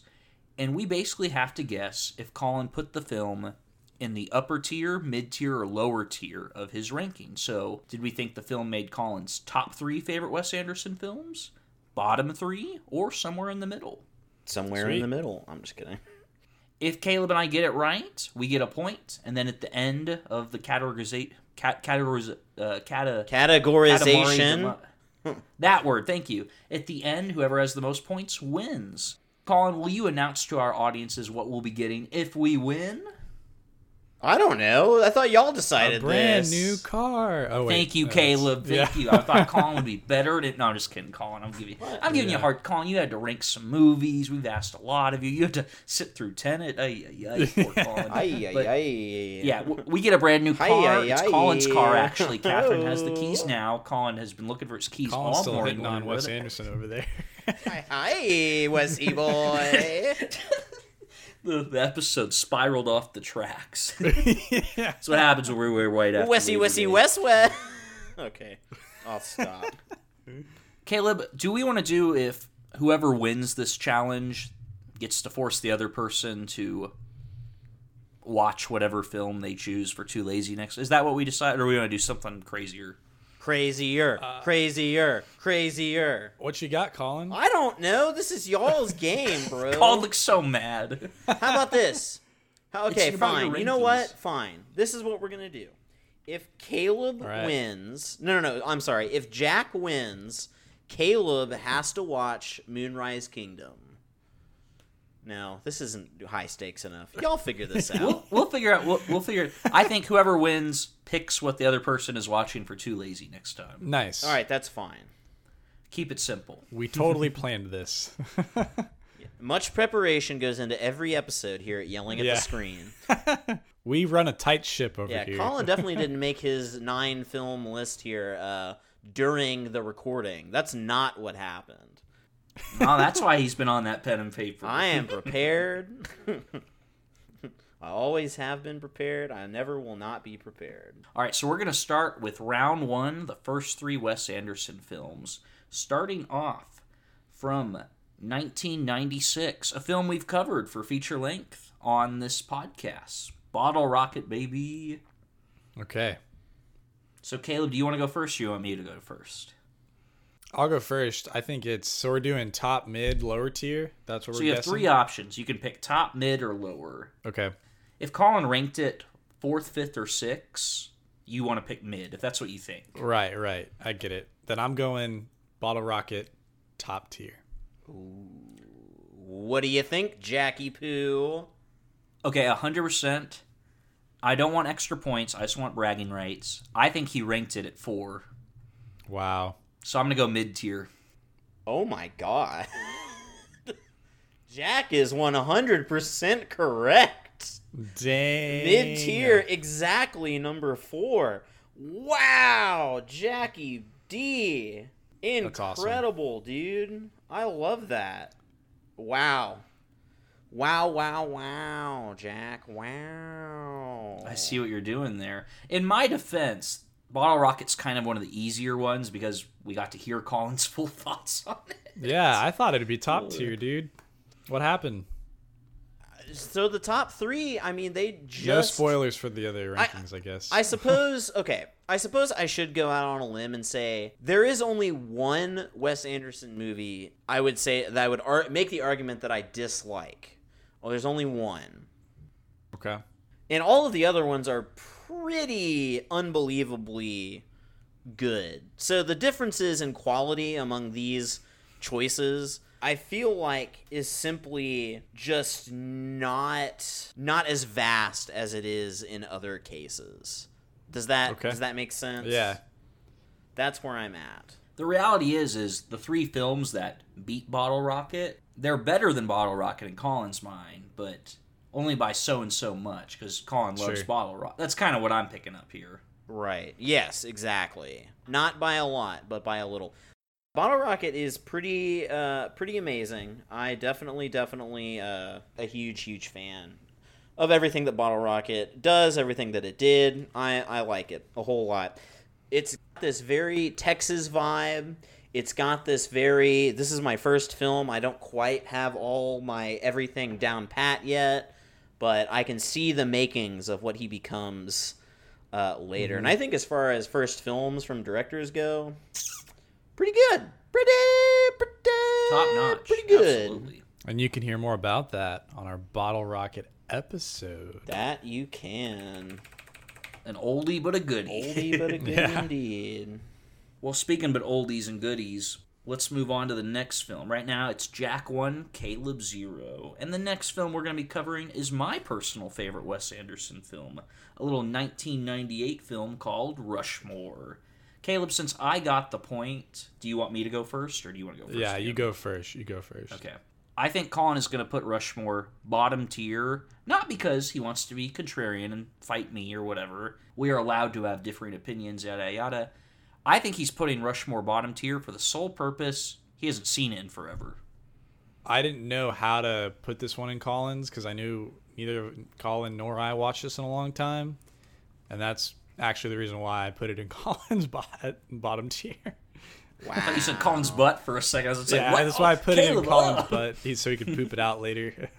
Oh, hey guys, I just found Rushmore, and the results say you're both correct. Bottom tier. Heck yeah. Do we want to try to go for what number bottom tier? How about this? I'll let Caleb guess, and then if he gets it right, he gets a bonus point. I'll take that. All right. Because I think Caleb and I had the same logic. We were go- both going to answer the same anyway. So I'll, I'll Yeah. give Caleb. You know, I'm feeling cocky. I'm feeling confident. I'm stirring the pot. Yeah. So here's the deal. Jack has the upper hand on in that he's seen all of Wes Anderson. There's one I haven't seen, so I don't know what Colin might be able to think about that. Wait, wait, wait. You you have seen Rushmore? I've seen wait, you were Rushmore, saying but you I haven't seen all the- seen okay, sorry, Moonrise sorry. Kingdom. I was about to say I've watched Um, Rushmore with you. Yeah, no, I watched it with you, but I think Colin put Rushmore at nine. You are correct. Rushmore Heck is yeah. sitting solidly at nine. Caleb gets his sole bonus point. No more opportunities. I can't get too cocky. Should I give J- Jack? Do you want a bonus point for for getting? No, no, I don't. Well, I'm gonna give you one anyway. We're gonna do it every round. Give me a bonus point if I get like two or three points behind Caleb. All right, fine. But I don't think I don't think I'll need one. I think Wait, Caleb and I wait, are wait, pretty- wait. All right, I have a proposition. what are we doing here? I'm gonna retroactively Making give you a deals under bonus point table. right now, Jack. And after you guess middle, low, high, there will be a, a, a secondary point opportunity for guessing the number. This let's involves. just this, let's just move on. Fine. Yeah, I'm with Fine. Caleb. Sorry, Colin. You both have a bonus point. Congratulations, dummies. It's two to two. You've picked Bottle Rocket. You've picked Rushmore. What's the next movie, Jack? All right, two two. We're moving on Try to make to it 2001, the Royal Tenenbaums. All right, Jack. Bottom, middle, high. I'm saying bottom, but I think it's at the like seven or eight mark. I think he's going to put it at number seven, but I'm, I'm going to guess bottom. Yeah, Jack, I I actually made a private list on Letterboxd to track my guess for Colin, and that is exactly where I put the Royal Tenenbaums on Colin. Caleb and I are just we're on such a similar Yeah. mindset, baby. Wow. So you both say bottom.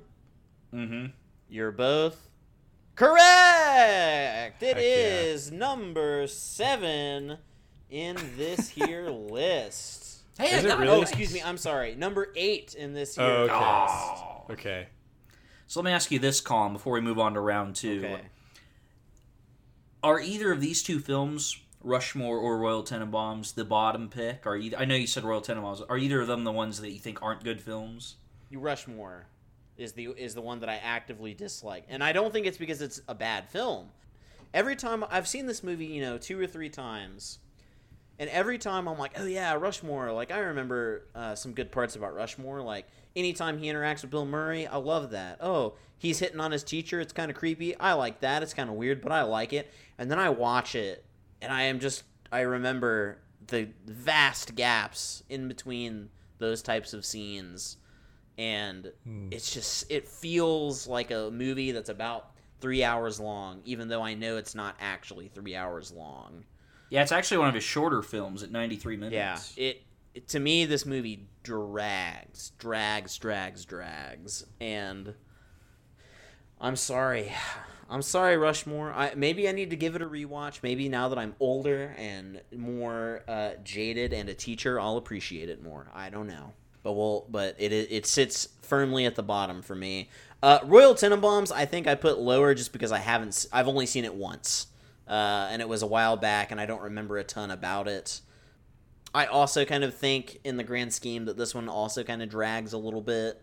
But like I said, none of these movies are bad. Let me. I want to make that Right. make that clarification. Rushmore just wasn't quite on your wavelength. Yes, like I acknowledge that Rushmore is a good film, but it's it's just not quite as lively and exciting as a lot of his other films are for me.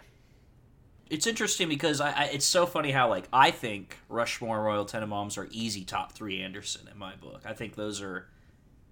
I think Rushmore's easy number one in my book. I don't know if I put Tenenbaums at number two or three, kind of flip flops, but it is fascinating how Colin and I, you know, we do this podcast together, and our we both respect and love Anderson, but our opinions on the high quality versus the not as high quality are complete opposites, which I think is really fun and interesting. Caleb, do you want to add anything to that before we move on to round two? No, I think if there's anything more, I think we should just go ahead and do a full episode. Yeah, right. Uh, you the know. Wes Anderson retrospective. yeah. Maybe, maybe All to right. celebrate the French Dispatch, we'll do that. yeah, that'd be fun. There you go. There you go. But let's speed on. Do speed round for round two. Caleb is at three. I'm at three. And round two, we start with the 2004 film, Anderson's fourth film, The Life Aquatic, with Steve Zissou. Caleb, I went first the last two times. You go first.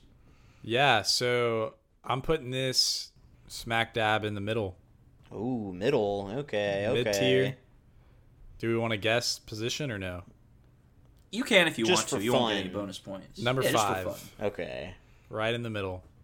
I'm not going to guess the exact position, but I will say this. At first, I was going to agree with Caleb about it being mid tier, but here's the deal. The last two picks, Caleb and I both agreed on, which is part of the reason why we're tied. And I gave him a bonus point because I'm dumb. Yeah. But, But Jack, I also deal. gave you a bonus point. so. I refuted your bonus point. I threw it into the Sarlacc pit. It's hanging out with Boba Fett. Sorry, buddy. Yeah, but Jack, that's why it's 3 3. This is kind of like uh, whose line in Because the, of is the it anyway now, point that I gave where everything you. is made up and the points don't matter. Caleb and I are just going to watch the same movie anyways for next time. Ugh. so here's the deal. I was originally going to say Colin was going to put Life Aquatic mid tier, but here's the deal, guys. This movie has William Dafoe, probably my favorite actor currently living. Dafoe is the man. And while Colin has a reputation for being a heathen, he does respect the beauty that is the acting chops of Mr. Dafoe. I- so I'm going to go top tier, baby. He is I think he has it at number three. I do respect Willem Dafoe. That is a that is accurate thing to say. All right, it is mid tier coming in. Heck yeah. coming in at a hot number six, baby. Oh, number six. Yeah. Interesting. Uh, the films above this one, uh, well, I will say I had a very hard time picking between my seven and six. The films I chose for seven and six were probably the toughest. Ah, that's not true. My my number one was probably the toughest, but the second toughest pick was seven and six. And six was Life Aquatic? Six is Life Aquatic. Yes. Okay. So So seven. Interesting. yeah. So right now, for those at home, Colin has put Bottle Rocket top, Nope. Bottle Rocket mid, There you go. Rushmore and Royal Tenenbaums bottom, and Life Aquatic mid. Yep. Y'all haven't we haven't got to any of the hard hitters just yet. Dang, and and there's one spot left in both bottom and mid, which makes things exciting. Yep, exactly. All right, next movie from 2007, The Darjeeling Limited. The hardest movie name to pronounce of his films. Caleb, since you're leading, you have four, I have three. You get to guess first. All right, I'm going. I won't guess the position, but top tier. Ooh, Jack, what do you say? This is a fun one because so many people, whether it's online or in real life, I know, consider this easy pick for bottom tier Anderson. And it's funny because I think it still is, but for a while it was my sister's favorite Wes Anderson film. Colin has one open spot for mid tier and bottom tier. And I think I'm going to go bottom tier. Ooh. Oh. We could both get it wrong. He could go Wow. mid tier. Jack. Wrong choice, my guy. It is the top tier. Yeah, Colin literally said when he talked about it on the podcast that it's Ooh. like he thinks it's top Wes Anderson. Five to three. Jack, Jack, Jack, Jack, Jack, Jack, Jack. I don't know what is Colin as well as I thought. Jack, Jack, Jack, Jack, Jack. Listen, buddy, you got to start doing a little bit better. That's my impression of Seth Meyers' impression of Vince Vaughn. wow, oh, Jack, Jack, Jack, Jack, Jack, buddy, listen. impression. All right, Caleb at five, Jack at three. Next up, Wes Anderson's first film in the field of stop motion, Fantastic Mr. Fox from 2009. You go first, Jack. This time. It's top tier. I've rewatched Yeah, I this film I'm, many it's times. top tier. Yeah, it's Yeah, this one, this one should be a slam dunk. Uh, Yeah. it, it is, yeah, top tier. No, Part of me no was like, questions. you know, Colin's watched a lot of new Wes Anderson, so it might have been dethroned, but I was also like, no, I know There's no way. Colin. Yeah. Yeah. Part of me was like, you know, Colin's watched a lot of new Wes Anderson, so it might have been dethroned, but I was also like, no, I know no. Colin. Yeah. I'll go ahead and make the revelation. I did put this as number one Okay. on my list, and the number two on my list was the Darjeeling Limited, uh, and I really, really uh, wrestled with which one of these two I thought was deserving of the number one Wes Anderson film, and I think I went ahead and went with Fantastic Mr. Fox based off of nostalgia. I've seen it more. It, it means more to me. So I think that's kind of what pushed it over the edge. But all that said, I thought the Darji Darji oh my gosh, so hard to say. Darjeeling Limited. These three white boys from Texas. I over know here, it's so it. tough. I I thought that that movie was a little bit unique among Wes Anderson movies. There was a, because it's on a train. There's a lot of horizontal camera movement, very much so like kind of like a Snowpiercer type film. So there's a lot of horizontal camera movement, but it's still so distinctively Wes Anderson Yeah. man, I don't know. I I, I just have mad. I think Darjeeling Limited might be my favorite. Uh, my favorite film, film, film cinematography of of the movies. But Fox, I mean, you can't George Clooney uh, head voice. You can't you can't go wrong. Can't go wrong there. It's too good, man. Willem Dafoe is also in Fantastic Mr. Fox. He plays the rat or the weasel. I can't remember. Uh, I think he's a rat. He's I a think. rat. Okay, yeah. All right, right. This this is it. Only three. Caleb's films winning. He's at six. I'm at four. And here's Yep. where kind of we're at. Colin has one film left that's top tier, one left mid, and one left bottom. Right. Th- That I do. Right. So I think we should end this with we each have the potential to get three points. We have to guess these last three films, kind of like how Colin and I did it. Ah. I we agree. guessing your I- okay. Wait. Okay. So if you win, Jack, like if you get points and I don't, that ties us, right? No, it does not. So if I get all three right, he has six, you have five. If you get all, but if you get one right, that ties us. yeah. Wait, I'm confused. The score is points right currently three to five. oh three to five. Yeah, okay, yeah, yeah. okay. So if he gets three and you get one, you both Okay. have six. But if he gets three and you get zero, Oh, I thought it was like a shame all or on nothing. you. No, no, it's not all or nothing. I, I have to get at least two right to have a chance at beating you, and if you get two right, you win automatically. Two true facts. Okay. True facts. It, it's the odds are not in my favor, but you also haven't seen one of these. Yeah, films, I mean- Kingdom. There's possibility I could get two wrong here because I have no clue what Colin thinks of two of these. Fair, fair. Ooh, that's true. Oh, Jack. Jack does kind of have a leg up here because I've talked to him recently about yeah. one of the films that's left. Grand Budapest. I think I've talked to him a little bit about. So we'll have to see. Yeah, for those at home, we've got Moonrise Kingdom 2012, Grand Budapest Hotel 2014, and Isle of Dogs, aka one of our OG relaunch episodes, 2018. Those are the three films we have left. One's top tier, one's mid, one's bottom. Caleb, you're in the lead. I'm gonna have you go first. Uh, wait, which one are we guessing? Are we doing? We're doing uh, Grand Budapest Hotel, Like Moonrise all three Kingdom, right now? Isle of Dogs. All three, yep. Yep, yep, yep. So I'm gonna go Moonrise, bottom tier, Grand Budapest, mid tier, and Isle of Dogs, top tier. Okay. Let me write that down.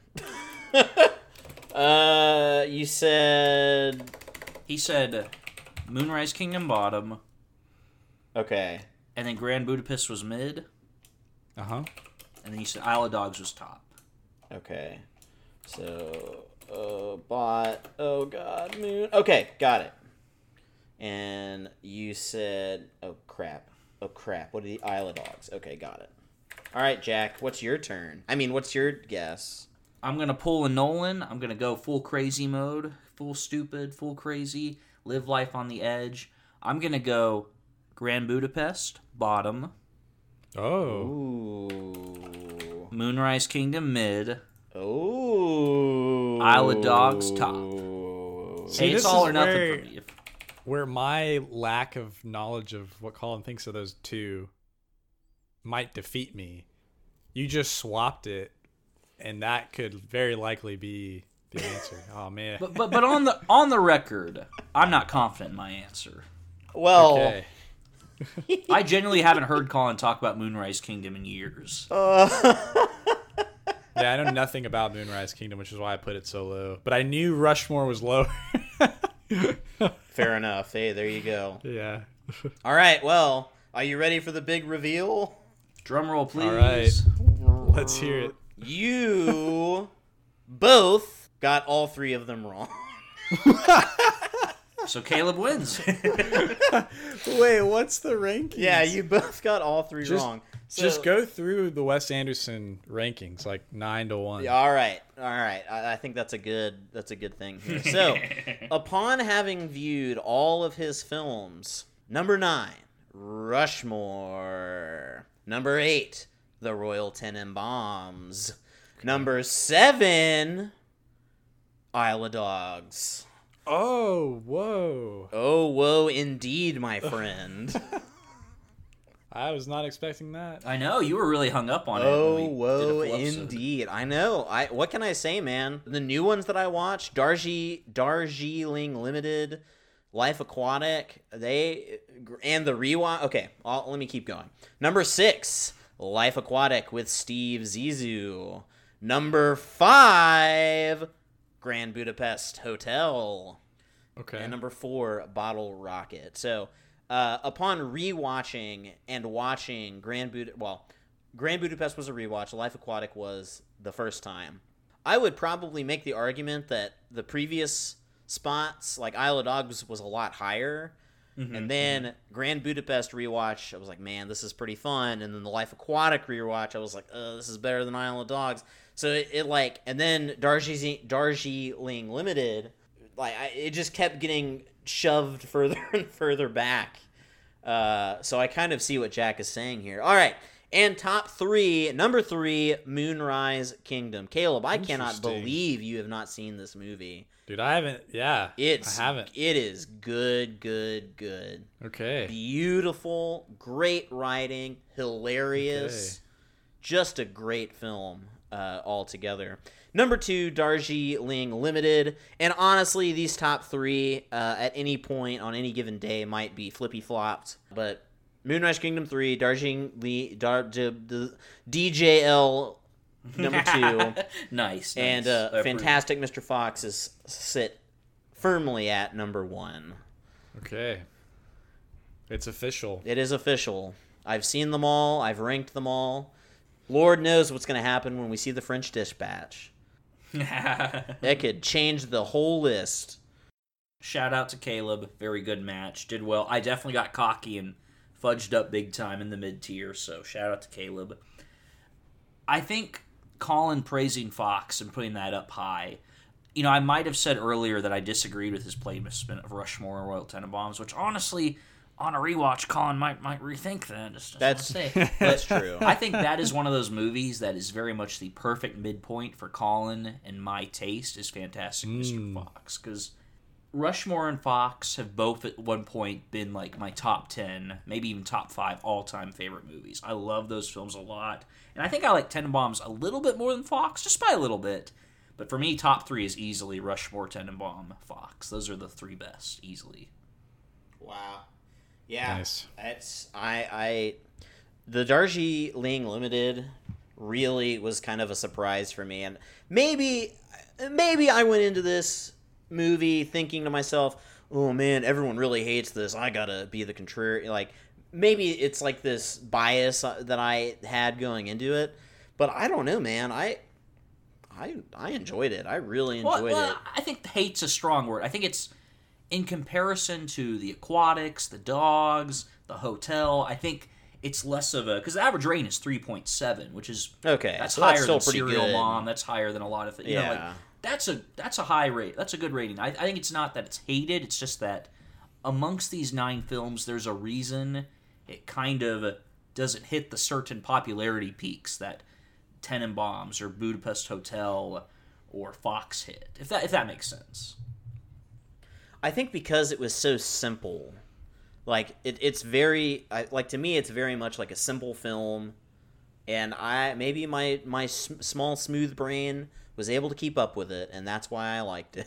I think one thing that makes it work so well is it follows Tenenbaums and Aquatics, which are very, very heavy ensemble pieces. Mm-hmm. Yeah, there's main players in both those films, but those are definitely ensemble films about eight plus different characters all kind of interact with each other. Whereas the Darjeeling Limited is very much a film about three characters. They've had past relationships, they're brothers, and they're kind of on this journey. It's a spiritual journey, but they're also working out their past and working out other things going on in their lives and their relationship. So I think that contrast can definitely make it stick out in a really cool way. Because look at Fox. That's another ensemble piece that follows the Darjeeling Limited. And I think hmm. there's something about the Darjeeling Limited not being an ensemble piece that makes it stick out for better or for worse for certain Wes Anderson fans. All right, Jack. Are you ready to hear what I'm gonna make you watch? Oh, Ooh, he's 'Cause I got it. already Let's have it do it. picked. a no no wheel required, baby. Caleb, before you do that, do you want to say any final things about Colin's ranking? that it's I do not know. I mean, here's the thing: my lack of watching Moonrise. Like I've put off watching Moonrise, and that definitely hurt me. But I, so I don't know how I won this. Because I got cocky, boy. I pulled a Sebulba. I was too confident. Moonrise Kingdom is really good. Like like uh, upon a rewatch with Cat, well, when when we went on our Wes Anderson kick, you know, whatever it was, two or three weeks ago, I forgot how good that movie was. I really did. I'm a little surprised that it was edged out by the top two. Moonrise Kingdom definitely was top contender for my favorite Wes Anderson movie for a long time. Dang. It's To, it's to put it in perspective, Caleb, I would rank Moonrise Kingdom at number six, but I still think it's better than most filmmakers' number one. Oh wow. Okay. Well, I need to watch it. Maybe I watch that one, and y'all watch what I have ready for you, Jack. I'm ready. Let's I'm throw ready. it out Let's there. figure do it out. baby. All right, Jack. From t- from the year 2000, Darren Aronofsky's Oh. Requiem for a Dream. Oh crap! I don't want to watch that, Caleb.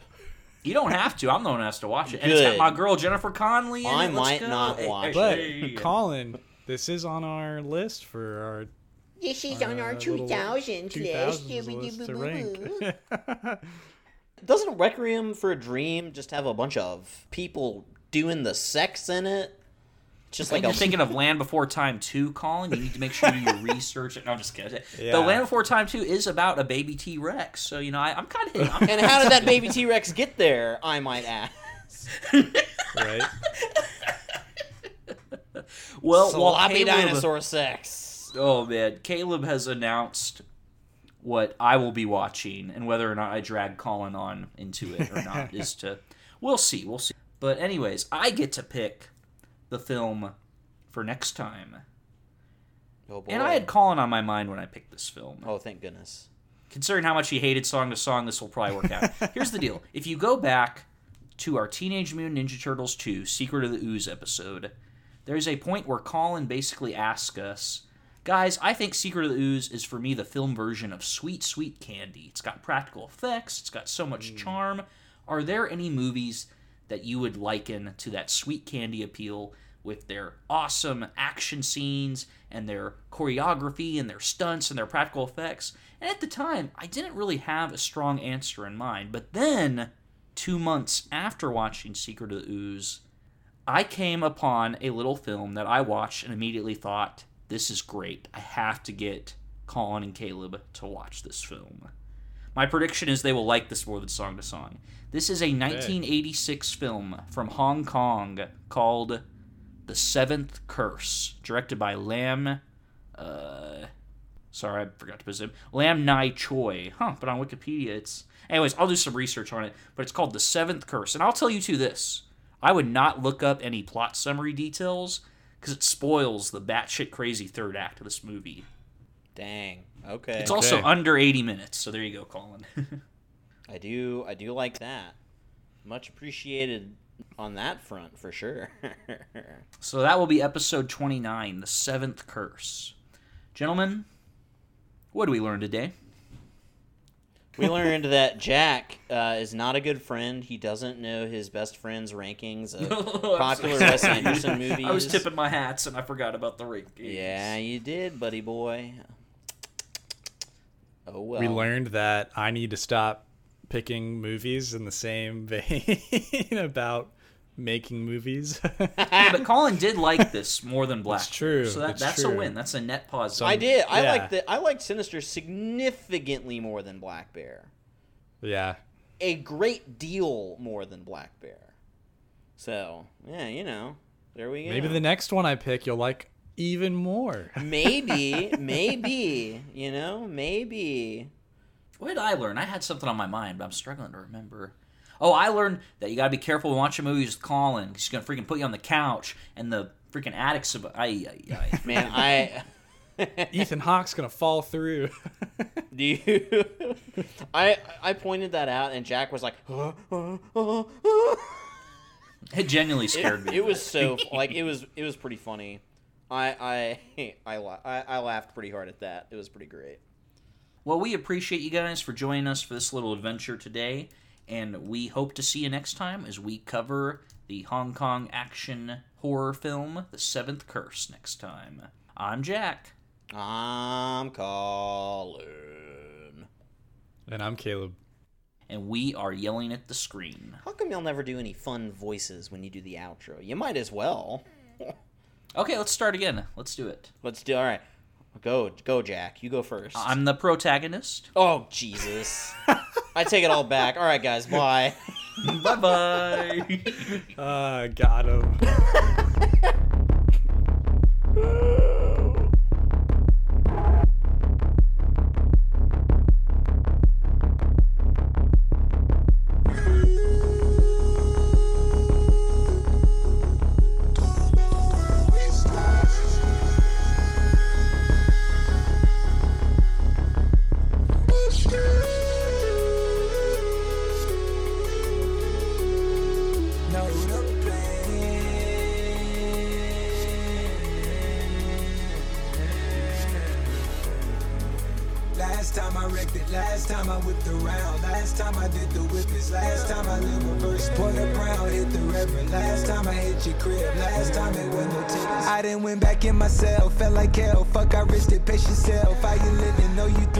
a how I got my stripes and pendants, backing out in the street, one is wild, let it be, rages out, gotta eat, not a did that happen? You're wearing your mask. by the way, counting down by the days to myself. Here we are. With the moves, I'm off the juice, no, I'm Back to the movies.